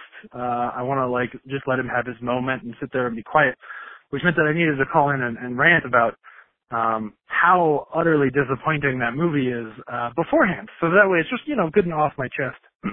so, uh, you know, I watched that movie and I was really looking forward to it. It was such a great idea for a movie, and then I'm watching it and it's just so slow and builds tension so poorly for a long time, and and you know just kind of meanders and builds characters really slowly and, and in a way where they, they tell you what's really happening instead of really showing you the characters and yeah, so I was just kind of bored and disappointed for a long time.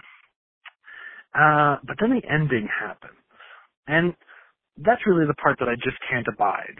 Um, because look, the, I love, and some spoilers for, for Once Upon a Time in, in Hollywood.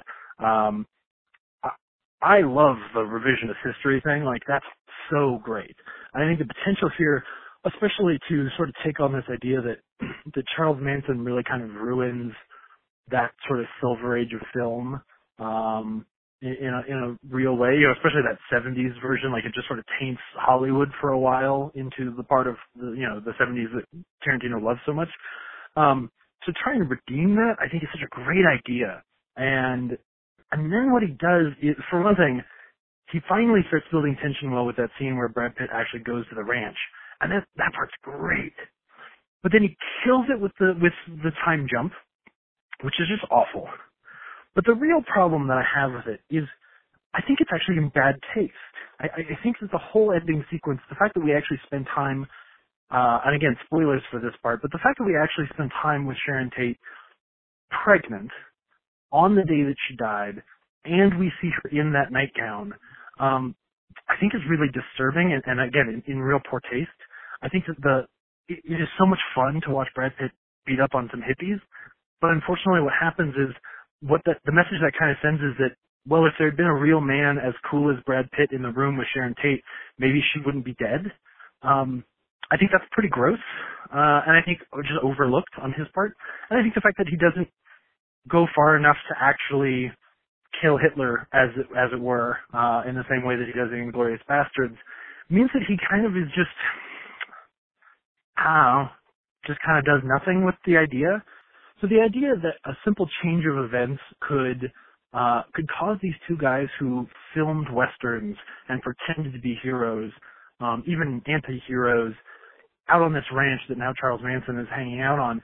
The idea that the end of that movie could have been that they end up getting getting back there and and then we get this really satisfying scene where they basically, you know, kill or attack or at least, you know, uh, uh, hinder the the cult enough, and maybe they just kill Charles Manson and don't kill really that many other people. Like the the idea that that's how they could course correct history is so much more satisfying because now those guys get to go to the place where they pretended to be heroes and they get to actually be heroes. And instead we get this scene where Leonardo DiCaprio's character actually doesn't really have a payoff other than that he gets drunk and wanders into the street and yells at people for being in his driveway. Um, so his whole story arc doesn't actually have much of a completion. It's really just that Brad Pitt is a badass. Um, so that would have been so much more satisfying. And then the other the other big criticism that I have is that I think that a movie about um, a movie about Helter Skelter where a crazy guy tried to start a race war that doesn't really deal with race or have prominent black people in it at all, I think is also just a misunderstanding of the historical event uh, altogether. I think that the movie makes it seem like Quentin Tarantino doesn't actually understand why Charles Manson and Hollywood at that time is an important and interesting story, and that it's terrible. Um, and then at the end of the day, uh, I've compared this uh, to Inglourious Basterds a few times. To me, that ending with Sharon Tate would be like if Inglourious Basterds ended at the grand opening of Auschwitz, and that the bastards had to wander their way through Auschwitz before it opened, and then kill Hitler because he happened to be there like you're just treading on some ground that maybe is more holy than you deserve. I, I just find that really gross and, and pretty disgusting. I just think it's in bad taste. Um, so I think the movie is not only disappointing, but bad for people. Anyway, uh, thanks guys, and I will promise to shut up when Zach puts it on his top 10 list anyway. uh, just kidding, Zach. But, uh, yeah, anyway, here's my, uh, if I can, my quick review of Star Wars. Uh, I liked it. but you probably know what things I didn't like. But I had a good time. So everybody should see it because it's Star Wars. Bye guys. Have fun. Miss you guys. Bye. So, Alex, thank you for coming on the show this week. Thank I you very much for it. having We- me Your, your Star Wars Star Wars. insight was very informative. We appreciate it. Uh, next week is our last episode before we do Film Explosion. So, if you want to get uh, your favorite films from 2019, make sure you get those into us. We're recording on January 4th. Um, next week, we're seeing Uncut Gems. Hell yeah, we are. Uh, Safdie Brothers. Yeah, so it should be awesome because I'm so annoyed. I thought it expanded this week, so I put it in my fantasy lineup, and Mm. now it expands next week. Yeah, I was in mine too. I didn't do very well this week. Oh well, what are you gonna do? Let, let me guess. but Jo- I won fantasy football, so it's all right. Can I, can I take a guess? Josh won again. Joe Or Joe, Oh, sorry, of yeah, course, Joe, yeah, Joe, he yeah, always sorry. is. Joe, uh, He so didn't get it perfect though. No, he's been slipping a little bit. I mean, he's done so well though. He actually won an animation frame from uh, Space Jam signed by Michael Jordan. Wow. Oh, gosh. And it was Wow. it was worth like thirty five hundred. He told me he had to Wow. sign like tax stuff for it. Wow. Okay. Yeah, and it hangs in his basement. It's pretty awesome. So it's one of those things. He's also won a T-shirt. He's one of the highest ranked players in the country. Yeah. So good for him. But I beat him the last two weeks, so that's all that matters. nice. I know. That's what I mean. He's like slipping. yeah, but Yep. God, just when Star Wars and all the rest knives out, why didn't I see it? Yeah. so ironic. Totally. Well, I'm probably gonna go catch a late night screening of Rise of Skywalker. Nice. Are ya? Thanks for stopping by. I'm try to see cats. See you next week. All right. Bye. Bye. Are you really?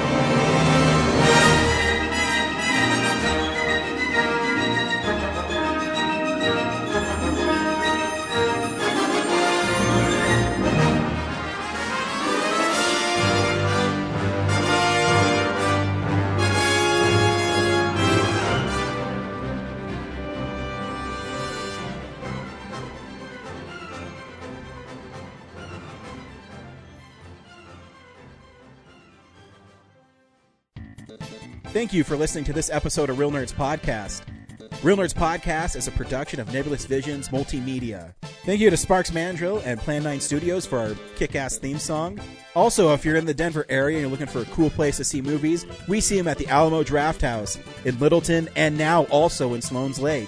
Thank you to Colorado Coins, Cards, and Comics for supplying us with all our comic needs, especially you, Andrew. You know who you are. And a big shout out to James's mom. I'm giving you an electronic hug that you can feel through the airwaves. Thanks for listening and have a nice day.